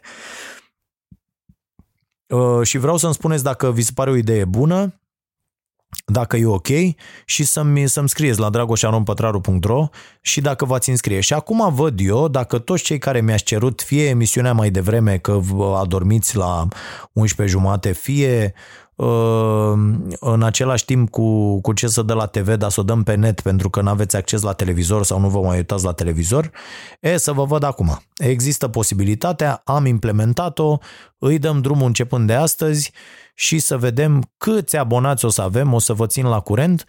Și după ce depășim, după ce facem prima mie, acest podcast va fi la o oră convenabilă într-o zi din săptămână și uh, voi lua și uh, uh, mesajele de la voi. Va fi video podcastul și separat de podcast vom avea o sesiune de două ore, cel puțin o dată pe lună, în care eu voi răspunde în direct întrebărilor venite exclusiv de la oamenii abonați cu bani la acest serviciu. Dacă vă place ideea, scrieți-mi, Uh, și mai ales abonați-vă, că dacă vedem acolo foarte multe abonamente, bineînțeles că vom face uh, produse. Bă, și mi se pare foarte ok. Bă, frate, te dai tu mare șmecher și nu știu ce, că noi, uite, de șapte ani, chiar dacă ne-am mutat de colo-colo, chiar dacă, cred că suntem singura emisiune plătită exclusiv pentru performanța uh, înregistrată cu audiențele. Adică, bă, cât audiență am avut, atâția bani ne-am luat. Am avut audiență, am luat bani, n-am avut audiență, n-am luat bani și asta e. Uh, drept pentru care uh, trecem pe acest, uh, folosim acest instrument și în momentul în care vom avea acolo suficient de mulți fani care să ne asigure activitatea, suntem ca orice trupă de muzică, orice trupă de teatru, orice, știu eu, Uh, om care face stand-up uh, uh, și așa mai departe, dacă se adună suficient de mulți oameni, funcționăm exclusiv în zona respectivă. Mi se pare foarte corect și n-ai performanțe, te duci acasă, ai performanțe, reziști cât timp ai performanțe. Nu mai ai, aia care te mă acasă, mă apucă și de altceva. Bun, și să revenim la economie și la tipul ăsta foarte, foarte bun pe care vi-l recomand, Nick Hanoyer.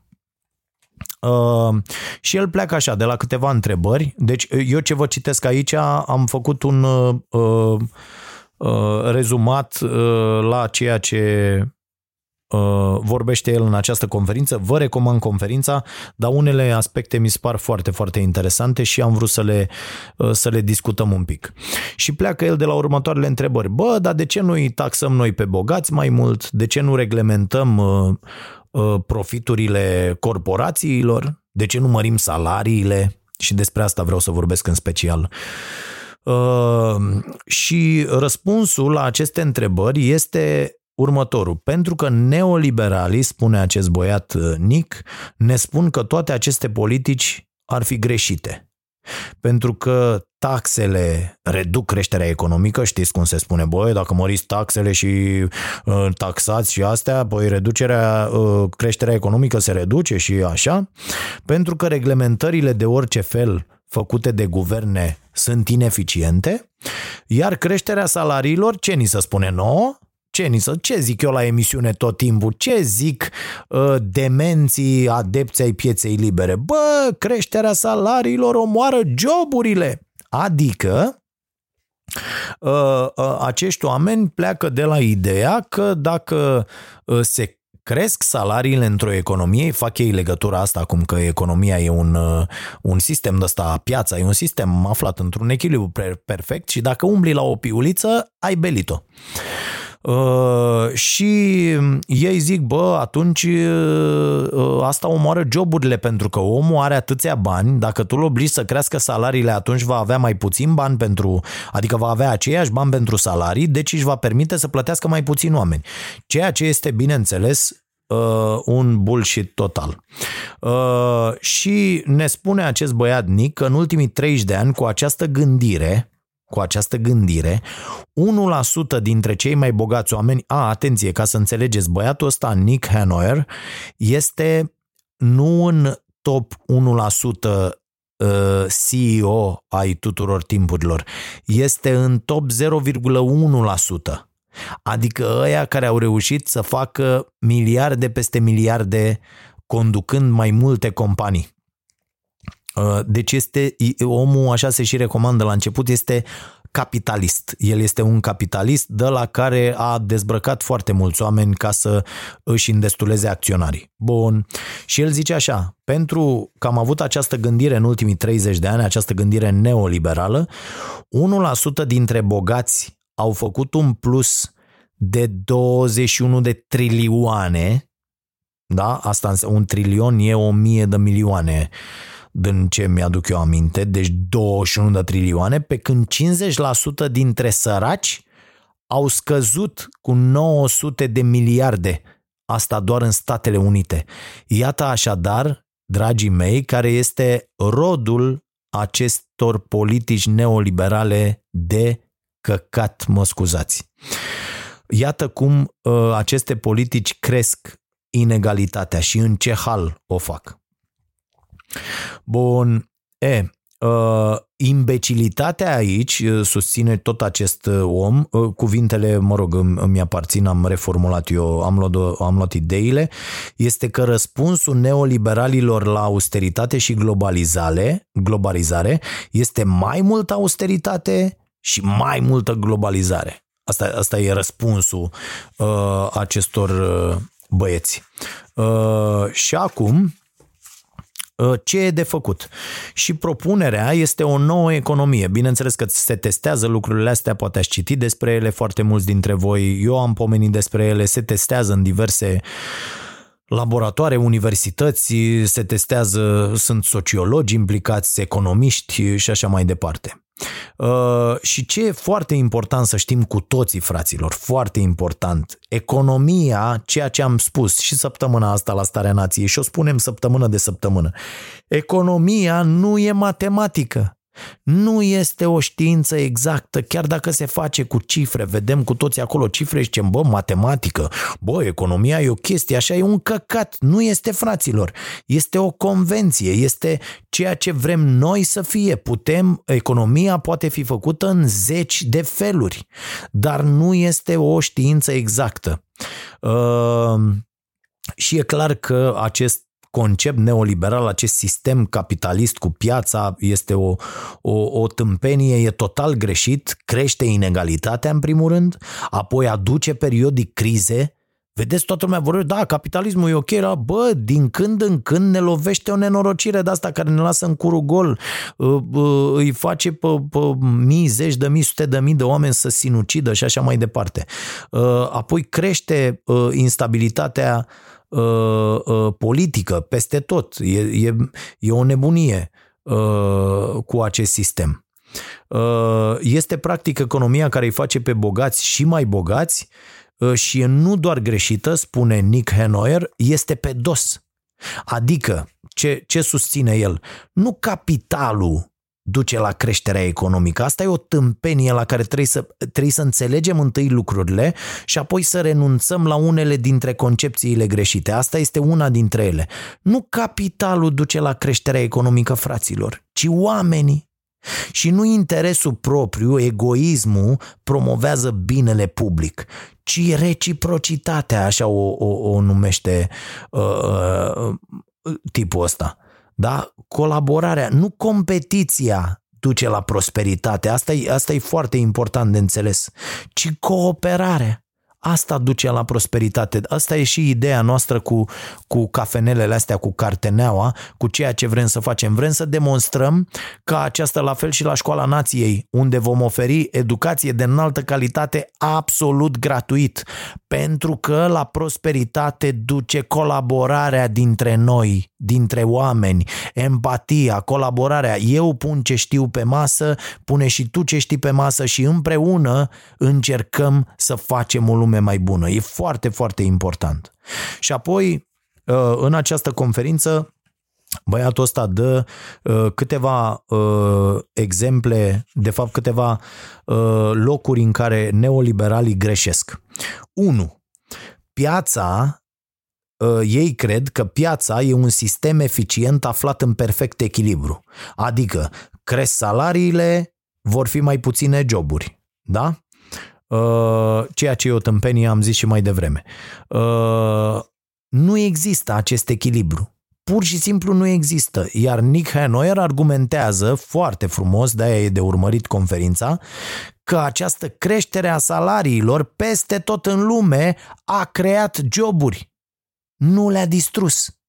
Salariile, deci nu Uh, uh, salariile uh, mari nu distrug joburi, creează alte joburi. Salariile mici sunt cele care distrug joburi și avem aici exemplu României, fraților. România este cel mai bun exemplu. Ce se vaită lumea peste tot în România? Că nu mai găsește locuri de muncă. Fiecare antreprenor român, dacă îl întreb și ieri am stat de vorbă uh, uh, cu cineva care mi-a spus asta, am un prieten care are un service și a zis, bă, îi plătesc cu cât vor, nu mai am oameni. De ce? De ce s-a ajuns în această situație? Pentru că s-a ajuns în această situație din cauza salariilor mici, fraților. Dacă salariile erau mari în această țară, 4 milioane de români nu mai plecau afară. Dacă nu mai plecau afară, aveam oameni foarte bine pregătiți pentru toate joburile de pe piață. Înțelegeți unde e problema?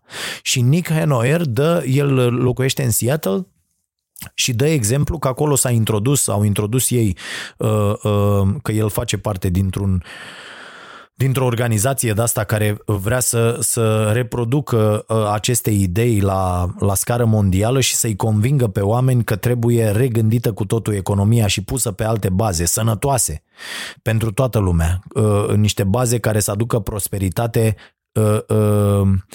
pentru cât mai mulți oameni și să micșoreze aceste inegalități fantastice care vor duce până la urmă la, la mari nenorociri din nou. Și în Seattle ei ce au făcut? Au introdus uh, minimum wage, da, salariu minim, și după ce au introdus, a, a fost înainte, au venit neoliberalii, emisiuni la televizor, nenorocire, povestește el, au venit și au zis, bă, nu, pentru că, de exemplu, se vor închide toate restaurantele, că patronii nu-și vor mai permite să-i plătească pe angajați. Ce s-a întâmplat cu industria restaurantelor de acolo? A explodat pur și simplu. De ce? Pentru că eu dacă îl plătesc pe om să-și permită chiar și el, muncitorul, să meargă să mănânce la restaurant de două, trei ori pe săptămână, atunci se vor deschide mai multe restaurante, nu se vor închide restaurante. Ăia având să lucreze, din, să servească din ce în ce mai mulți oameni, vor câștiga din ce în ce mai mulți bani, bani din care, ce să vezi, vor plăti din ce în ce mai bine oamenii. Este foarte, foarte simplu. Bun, a doua concepție cretină a neoliberalilor este că prețul unui lucru este egal cu valoarea lui. Adică, uite, ă, să dăm un exemplu. Ă, să zicem că ă, eu câștig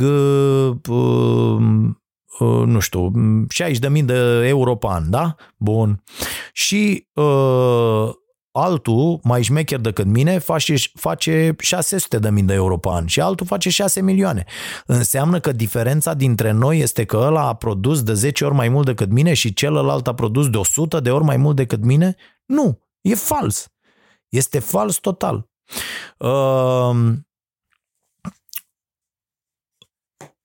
uh, așa, mi-am mai notat eu aici, stați că uh, de multe ori nu-mi înțeleg scrisul. Uh, Uh, deci avantajul este pentru cine? E clar că pentru cei bogați. Adică eu știu oameni care câștigă de 100 de ori mai puțin decât mine și muncesc de 10 ori mai mult decât mine. Și trag fraților. Adică, deci aici nu e sau. Cunosc oameni care fac aceeași meserie, au aceeași meserie pe care o am și eu, ă, produc și ei lucruri.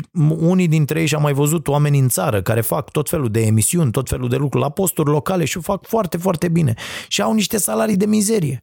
Înseamnă că nu sunt productivi? Sunt productivi, dar aia e puterea de pe ă, ă, de acolo, local că faptul că un dobitoc ca mine a avut noroc și oportunități și a, a, a, a reușit într-un fel să aibă o expunere mai mare, asta mă face pe mine mai bun și mai productiv decât altul? Nu. Deloc. Bun. Deci salariile nu scad pentru că suntem noi mai puțin productivi, ci pentru că angajatorii au devenit mai puternici. Asta este uh, uh, explicația lui uh, Nick uh, și mi se pare foarte, foarte bună pentru a explica ce se întâmplă în România.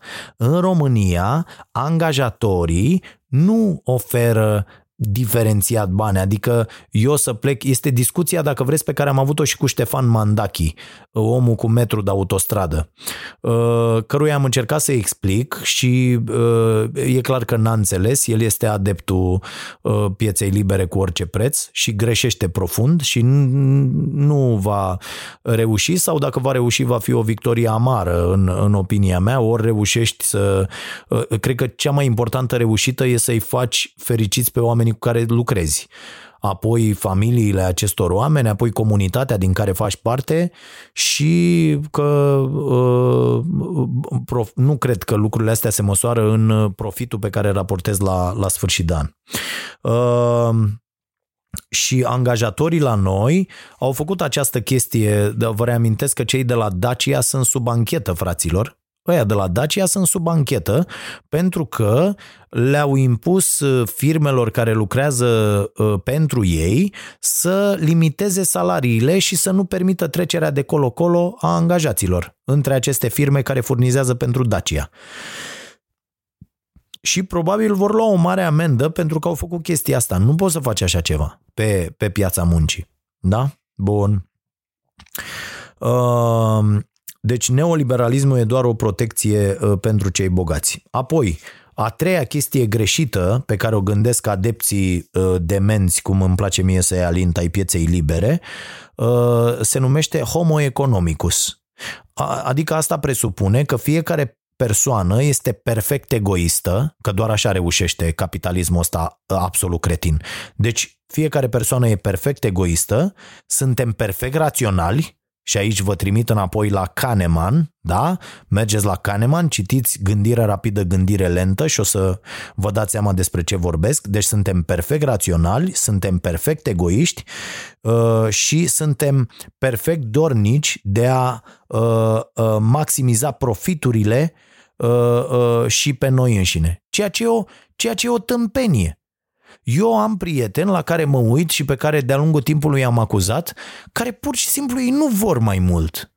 Ei vor să ducă o viață decentă, să poată să iasă în parc în fiecare după amiază, să-și plimbe copilul și câinele, să petreacă timp copii, să aibă un job care să intereseze doar 8 ore pe zi și atât, nu să fie la muncă la 9 jumate cum cerea cretinul ăla de Orban că el s-a dus la guvern la 9 jumate seara și nu mai era nimeni. Pentru că oamenii au o viață, dobitocule, oamenii au familii, oamenii au copii, pe care trebuie să ia de la after school, de la grădinițe, să-i ducă acasă, să-i îmbrace pentru a doua zi. Nu există funcționari decât în guvernul din creierul tău prost care să stea la 9 jumate la muncă. Bă, și idiotul n-a fost sancționat. Din nou, jurnaliștii de dreapta și ăștia cu trese, de multe ori sunt unii și aceiași, nu au sancționat absolut deloc această afirmație. Bă, dacă făcea Dragnea afirmația asta, dacă nu săreau de cur în sus toți de sau dăncilă să fi zis, bineînțeles cu 200 de milioane de greșeli, cum vorbește proasta planetei, să fi zis despre lucrurile astea, mamă ce ar fi sărit ea, ia uite nenorocita, la 9 jumate le cere oamenilor să fie la guvern, aoleo! Dar când o zice oligofrenul ăsta de Orban, nimeni, bă, mucles, n-am auzit, nu s-a râs la emisiunile matinale, nu s-a făcut nimic de Orban, nimic, nimic, nimic. Îmi place de ăștia acum ce era la la gura lor când era proasta aia, Și acum nimic, nicio declarație a ăstora nu se comentează, nimic nu se spune împotriva lor. Luați emisiunile, cine vrea să facă iarăși, aici e o cercetare fabuloasă de făcut, orientarea presei în România. Și o să vedeți că, ăia, că unii sunt vocali doar când e cineva la putere, și de o parte și de alta. Și avem tot felul de oligofreni de ăștia care se bat cu cărămida în piept cât de imparțial și echidistan sunt ei, dar când ajung ai lor la putere, nu-i mai găsești sau vorbesc tot despre ceilalți. Mi se pare genial. Deci luați această afirmație și vedeți cât de mult a fost taxat în presă. Un premier normal la cap într-o țară civilizată ar fi, ar fi demisionat a doua zi după o astfel de afirmație. Și ăla o făcea în ședință de guvern cu președintele lângă el. Eu să fi fost președintele, îi dădeam o labă de lipeam de steagurile alea din spate. Îi dădeam o labă și ziceam, de astăzi nici nu mai ești. Știi de ce te-am bătut, da? A, ex- atât ar fi. Bineînțeles că glumesc, dar înțelegeți gluma. Deci îi dădeam o bucată de lipeam să scula cu steagurile alea. Am făjurat în steaguri și ziceam ce ai făcut cu metre. Știi de ce ți-ai luat-o, da? Și s-a așezat la loc, ia vin om înco. Da, ia zic, un lider carismatic extremist ar face minuni cu țara asta, ne-ar lua și ne-ar duce unde ar vrea el. Și s-a așezat din nou pe scaun și acum zi din nou. Ă, mă scuzați pentru această afirmație că am îndrăznit să le cer oamenilor. Voi vă dați seama ce presiune a pus acest tâmpit, acest lăutar prost care de 30 de ani să învârte în politica asta și e, s-a pupat cu toți ăștia și acum vine ca virginul de pe... Haideți să terminăm cu prostiile astea. Cum să faci așa ceva? Voi vă dați seama ce presiune pune el pe oamenii aia care își fac gânduri, bă, am rate, am copii, oi putea oare să plec astăzi la, la, la șapte de la muncă? Sunt aici de la 8 dimineața sau de la 9 sau de la 7, dar oi putea să plec. Stau de 12 ore la muncă. Bă, ce e asta, mă, nenorociților? Bun. Revin. Așadar, nu suntem toți homo economicus, băi, bășinoșilor. Uh, deci ei, ăștia în general neoliberali n-au treabă nici cu moralitatea, nici cu, cu nimic, cu nimic. E, dacă acceptăm asta, ă, înseamnă, ne spune Nick Hanoyer, că lăcomia este bună. Lăcomia este bună. Asta ne învață capitalismul. Că lăcomia este bună. Ori eu nu o să pot să fiu, bă, în viața mea de acord cu treaba asta, chiar dacă, repet, am fost de acord cu ea. Am fost de acord cu ea până în urmă cu câțiva ani, când am început să citesc foarte mult, să învăț, să, să văd cum se abordează toate lucrurile astea. Și mi se pare extraordinar de, uh, uh, de important. Lăcomia nu e bună, fraților. Haideți să renunțăm la lăcomie. De asta și din ce facem noi și la uh, uh, starea nației și cu toate activitățile pe care le avem, uh, încercăm să, să-i ajutăm pe alții cât mai mulți, uh, să, să ajutăm cât mai mulți oameni care au nevoie, mai ales că uh, mulți dintre noi am fost acolo și știm cum e. Uh, revin la Nick, de-aia scopul corporațiilor uh, este să îndestuleze în primul rând pe acționari, pentru că lăcomia este bună în accepțiunea acestor oameni. Și vreau să vă spun o chestie foarte importantă aici, fac o nouă paranteză. Capitalismul n-a fost așa, fraților. Capitalismul n-a fost așa. Capitalismul era despre a îndestula pe angajați, pentru a-i mulțumi pe clienți. Era despre comunitatea din care o fabrică făcea parte și abia apoi despre acționari. S-a stricat modelul de când s-a pus treaba asta, americanii au pus treaba asta cu celebru Jack Welch, cu toate nenorocirile cu General Motors și toate celelalte mari corporații după ce au devenit foarte mari, că orice acțiune a ă, executivului este justificată atâta timp cât duce la îndestularea acționarilor. Aici s-a futut capitalismul. Bun, mai departe. Uh, Așa, ă, ei ne spun că ar încetini creșterea economică dacă n-ar fi îndestulați în primul rând acționarii și fără creștere economică permanentă unde am fi. Da.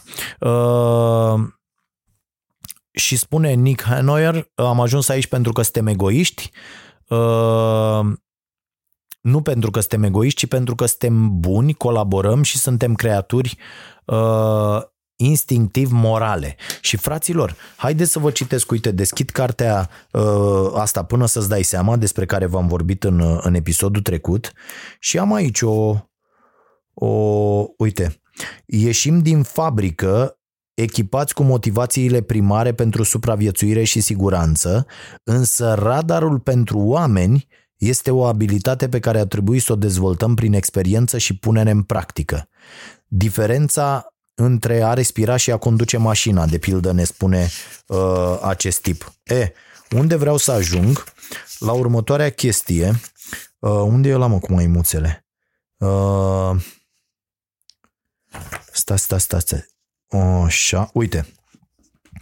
Motivația noastră evoluționistă de a coopera și de a ne coordona activitățile cu alții reprezintă chiar trăsătura esențială care ne deosebește de alte primate.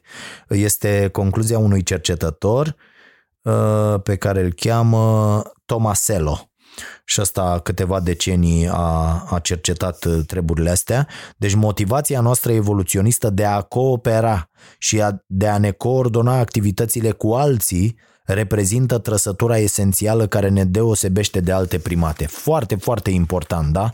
Deci noi, azi, oamenii, am ajuns aici și suntem pe pământ în, în poziția în care suntem să dictăm ce se întâmplă cu această planetă, nu pentru că am fost egoiști, da? ci pentru că suntem buni, colaborăm și suntem creaturi instinctiv morale. Foarte, foarte important. Și cine spune că este lipsit de această moralitate, uh, spunea, spunea la fel un, uh, un uh, cercetător, imediat vă zic despre cine este vorba, cine crede că este lipsit de aceste trăsături, Uh, ah, unde este, mă? Uh, este rugat să se îndepărteze de un copil care se neacă. Nu mai găsesc, e tot în cartea lui Barg, e, e extraordinar exemplu. Cine crede că este lipsit de, de, de, de moralitate, de empatie, este rugat să se îndeporteze de o piscină, de pildă, sau de, era de un ocean, uh, uh, exemplu dat acolo, în care un copil se neacă și strigă. Și dacă puteți să faceți treaba asta, înseamnă că sunteți într-adevăr homo economicus, nu? care își urmărește numai propriile interese și așa mai departe. Uh, nu există încă un manual al acestei economii, deci astea sunt premizele greșite de la care pleacă neoliberalismul și acum uh, uh, Nick ne spune care, cum putem să construim o societate mai sustenabilă. Și spune așa, atenție, sunt cinci puncte la care aș vrea să vă gândiți și să-mi trimiteți mesaje și în, în toate deciziile despre cum vedeți lumea, măcar să aveți în considerare aceste chestiuni. 1 economiile de succes nu sunt jungle, ci grădini. Și ați văzut, cu o grădină o lucrezi, intervii, mai tai de acolo, te uiți ce a crescut nasol, pui nu știu ce, îi ajuți pe aia care nu cresc și mai pui niște îngrășământ uh, uh, natural, umbli peste tot, uh, uh, da? da? Eu știu de la socremiu săracu că e de la 4 dimineața în solar de, de primăvara până toamna da? și lucrează și face astfel încât să mâncăm noi uh, bun și natural. Dar într-o grădină intervii, ceea ce ar trebui să facă statele în economii, peste tot, astfel încât toată lumea să aibă șanse și toată lumea să poată să trăiască decent. 2. Incluziunea creează creștere economică. Economia, fraților, înseamnă oameni, inclus mai mulți oameni, ai creștere. E simplu. 3. Scopul corporațiilor nu este să indestuleze pe acționari. Scopul corporației e să-i facă să o ducă mai bine pe toți cei implicați, clienți, muncitori, comunitate și acționari. 4. A patra regulă, lăcomia nu este bună. A fi rapace te face sociopat, nu capitalist, foarte bine zice Nick Hanoyer uh, uh, chestia asta. Și a cincea, în cele din urmă, legile economiei nu sunt precum legile fizicii. Legile economiei sunt o alegere. Depinde de noi această alegere, adică depinde de noi dacă suntem tâmpiți sau nu. E alegerea noastră. Deocamdată, peste tot în lume, foarte mulți aleg să fie tâmpiți sau sunt forțați de alții să fie tâmpiți. Cazul României cu salariile. Da?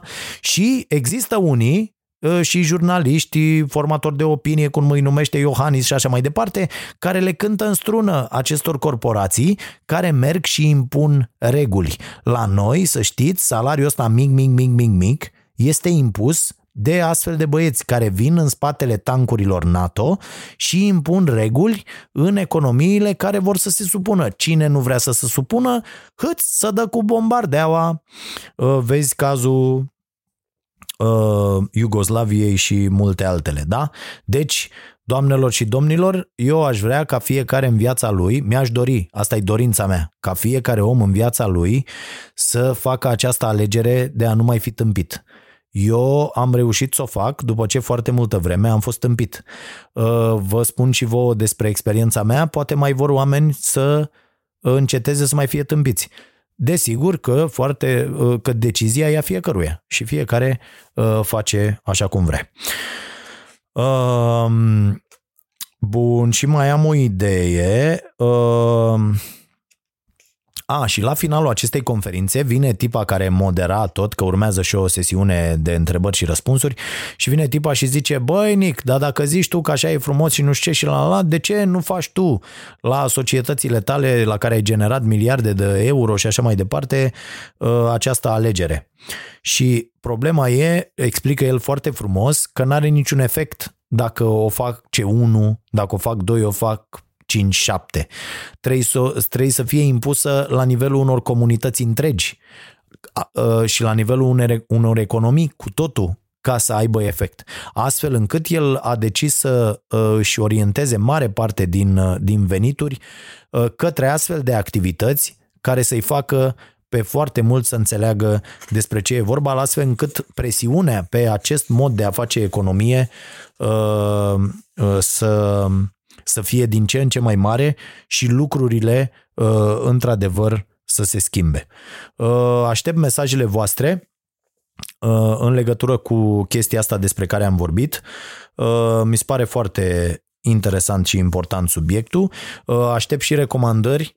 Din păcate nu mai am timp să iau Oh, mesaje, deși puh, mi-aș fi dorit. Uite, cineva îmi zice, unul dintre telespectatori, uh, ca să fie treaba treabă, o să citesc un mesaj negativ. Uh, ca să fie bine, uh, să nu fie rău. Salut, Dragoș! Radu uh, se referă la Radu Paraschivescu. Radu e un tip uh, finuț, așa că sunt sigur că nu ți-a spus nimic pe subiect. Eu nu sunt așa, așa că te rog să iei de aici. Uh, pătrarul le lasă invitații la Cafeneaua Nației să vorbească mai mult decât vorbești tu. Sunt sigur că nu e prima dată când auzi asta, la fel cum sunt sigur că încerci, dar vești proaste nu reușești. Deloc. Când ai chef, ascultă înregistrarea primelor 30 de minute din dialogul cu Radu Paraschivescu și estimează cât timp a vorbit săracul om și cât timp ai vorbit tu. Uh, în altă ordine de idei, nu zici rău ce zici, dar zici prea des cu fiecare ocazie, chiar și atunci când ar trebui să-i lași pe invitat să vorbească. Tu ai alte oportunități și vehicule să te desfășori. Uh, bun, și apoi îmi zice că are un zbor de 4 ore în weekend, în loc să uh, citească, o să mă asculte, abia aștept podcast, podcast și așa mai departe. Uh, cărțile mă țin treaz și am nevoie să mă odihnesc. Da. Uh, este un mesaj de la Andrei Uh, Pantelimon. Mulțumesc! Uh, să știi că am încercat uh, nu, și am și reușit la unele interviuri să pun întrebarea și apoi să tac ascultând răspunsul și apoi să trec la altă întrebare. E un gen de discuție care nu mi se potrivește deloc, pentru că degeaba tu pui o întrebare, dacă invitatul răspunde o tâmpenie și tu nu ești de acord cu asta, dacă treci la următoarea întrebare, înseamnă că tu ești de acord cu ce a zis invitatul. Și dacă nu sunt de acord, ce fac? Că, na, că nu sunt de acord. Uh, deci, uh, fie uh, a, și de fiecare dată când am încercat asta, că am încercat de vreo 3-4 ori, pot să vă dau și exemple unde am încercat, le-am și spus colegilor, uite, am doar întrebările astea, o să pun întrebările și atât. Mi-am luat niște înjurături de la unii, am fost acuzat până la modul că am făcut blat cu invitatul respectiv să nu-l contrazic. Deci am primit la, la un interviu la care am uh, pus mai uh, doar întrebările și nu l-am mai contrazis pe omul de lângă mine și nu l-am mai completat sau nu i-am dat contraexemple, uh, am fost acuzat că m-am înțeles cu invitatul. La fel, când am vorbit puțin, Uh, mi-au spus oamenii că nu particip, că unde sunt, am fost întrebat dacă nu cumva am adormit, sta să mai aduc aminte din mesajele pe care le-am primit uh, la discuțiile respective. Uh, dacă am plecat din studio, dacă mai sunt acolo, dacă m-am înțeles, asta v-am zis, dacă am făcut black cu invitatul și alte astfel de opinii. Deci eu sunt sigur că, na, unii vor într-un fel, alții vor în alt fel. Eu așa înțeleg să fac lucrurile uh, și chiar dacă sunt de acord și eu și mă cer și eu de multe ori că vorbesc prea mult la unele întâlniri și nu îi las pe invitat să spună, uh, să știți că în unele cazuri mai e și altă treabă. Nu era cazul, bineînțeles, la, la uh, Radu Paraschivescu, de la care cu toții avem foarte multe de învățat, uh, dar au fost cazuri în care invitații mi-au spus uh, uh, bă, nu, nu prea am mai fost, nu prea am mai așa, nu, te rog eu, nu mă lăsa să vorbesc foarte mult pentru că mai spun și prostii și mai vorbește și tu și mai ajută-mă și nu știu ce și la la la. Să știți că astfel de discuții au loc Uh, înainte de, de interviuri și uh, la unele reușim mai bine, la altele mai puțin bine. Eu am ieșit din uh, um, sistemul ăsta de peste șapte ani. Eu n-am mai făcut absolut deloc interviuri. Am reluat acum chestia asta cu invitați interviuri și sunt multe lucruri într-adevăr de pus la punct. Poate unele dintre ele Uh, sunt prea bine pregătite, altele nu sunt deloc pregătite și se vede și treaba asta, pentru că e și aici în funcție de timp. Uh, poate uneori nu relaționez bine cu invitatul, poate alte ori mi-aș fi dorit să spun altceva. Uh, și da, e, e de discutat aici, mulțumesc pentru opinie. Am primit și invers, dragă Andrei, dacă vrei să știi, multe, că particip prea puțin, că de ce aduc să-i las să vorbească ce, ce vor ei și am mai zis și mai devreme alte reacții. Uh, o să încercăm să împăcăm uh, pe toată lumea, deși e o greșeală să-ți propui asta și mai aveam un mesaj uh, negativ de la un domn Nicolae Busuioc. Dar pentru că nu mai am timp, în acest episod s-a terminat și al doilea, incredibil, dar crunt, n-a fost atât de cruntă pedeapsa, dar nu o să mai fac două legate, promit să le țin în fiecare săptămână și promit să încep cu mesajul lui uh, uh, Nicolae uh, uh, podcastul de săptămâna viitoare și chiar acum după ce opresc aici uh, toate butoanele o să-mi notez uh, această chestiune. Eu vă mulțumesc foarte mult, aștept să-mi spuneți cum vi se pare ideea asta cu uh, taxarea Uh, cu 2 euro unul pentru noi, unul pentru YouTube, astfel încât să puteți vedea emisiunea înainte ca ea să fie difuzată la TV cu 30 de minute. Uh, și cum vi se pare ideea cu podcastul ăsta uh, făcut pe YouTube pentru abonați live, pentru ceilalți va fi postat ulterior a doua zi. Și cu acea sesiune live de întrebări și răspunsuri doar oamenii abonați vor putea să Uh, adreseze întrebări la care eu voi răspunde pe loc într-o sesiune de întrebări și răspunsuri de, de două ore. uh, uh, video acolo pe, pe YouTube. Mie mi se pare ok, dacă și vouă vi se pare în regulă și ce vi se mai pare ok să, să facem, scrieți-mi la dragoșarompătraru.ro sau trimiteți-mi mesaje Facebook, Uh, direct message pe Instagram și așa mai departe. Vă mulțumesc foarte mult. Uh, ne vedem de luni până joi 22.30 Prima TV cu emisiunea Starea Nației. Vom lua vacanță undeva pe 20 uh, decembrie și vom reveni în 13 ianuarie astfel încât să ne putem încărca și noi bateriile. Să fiți iubiți!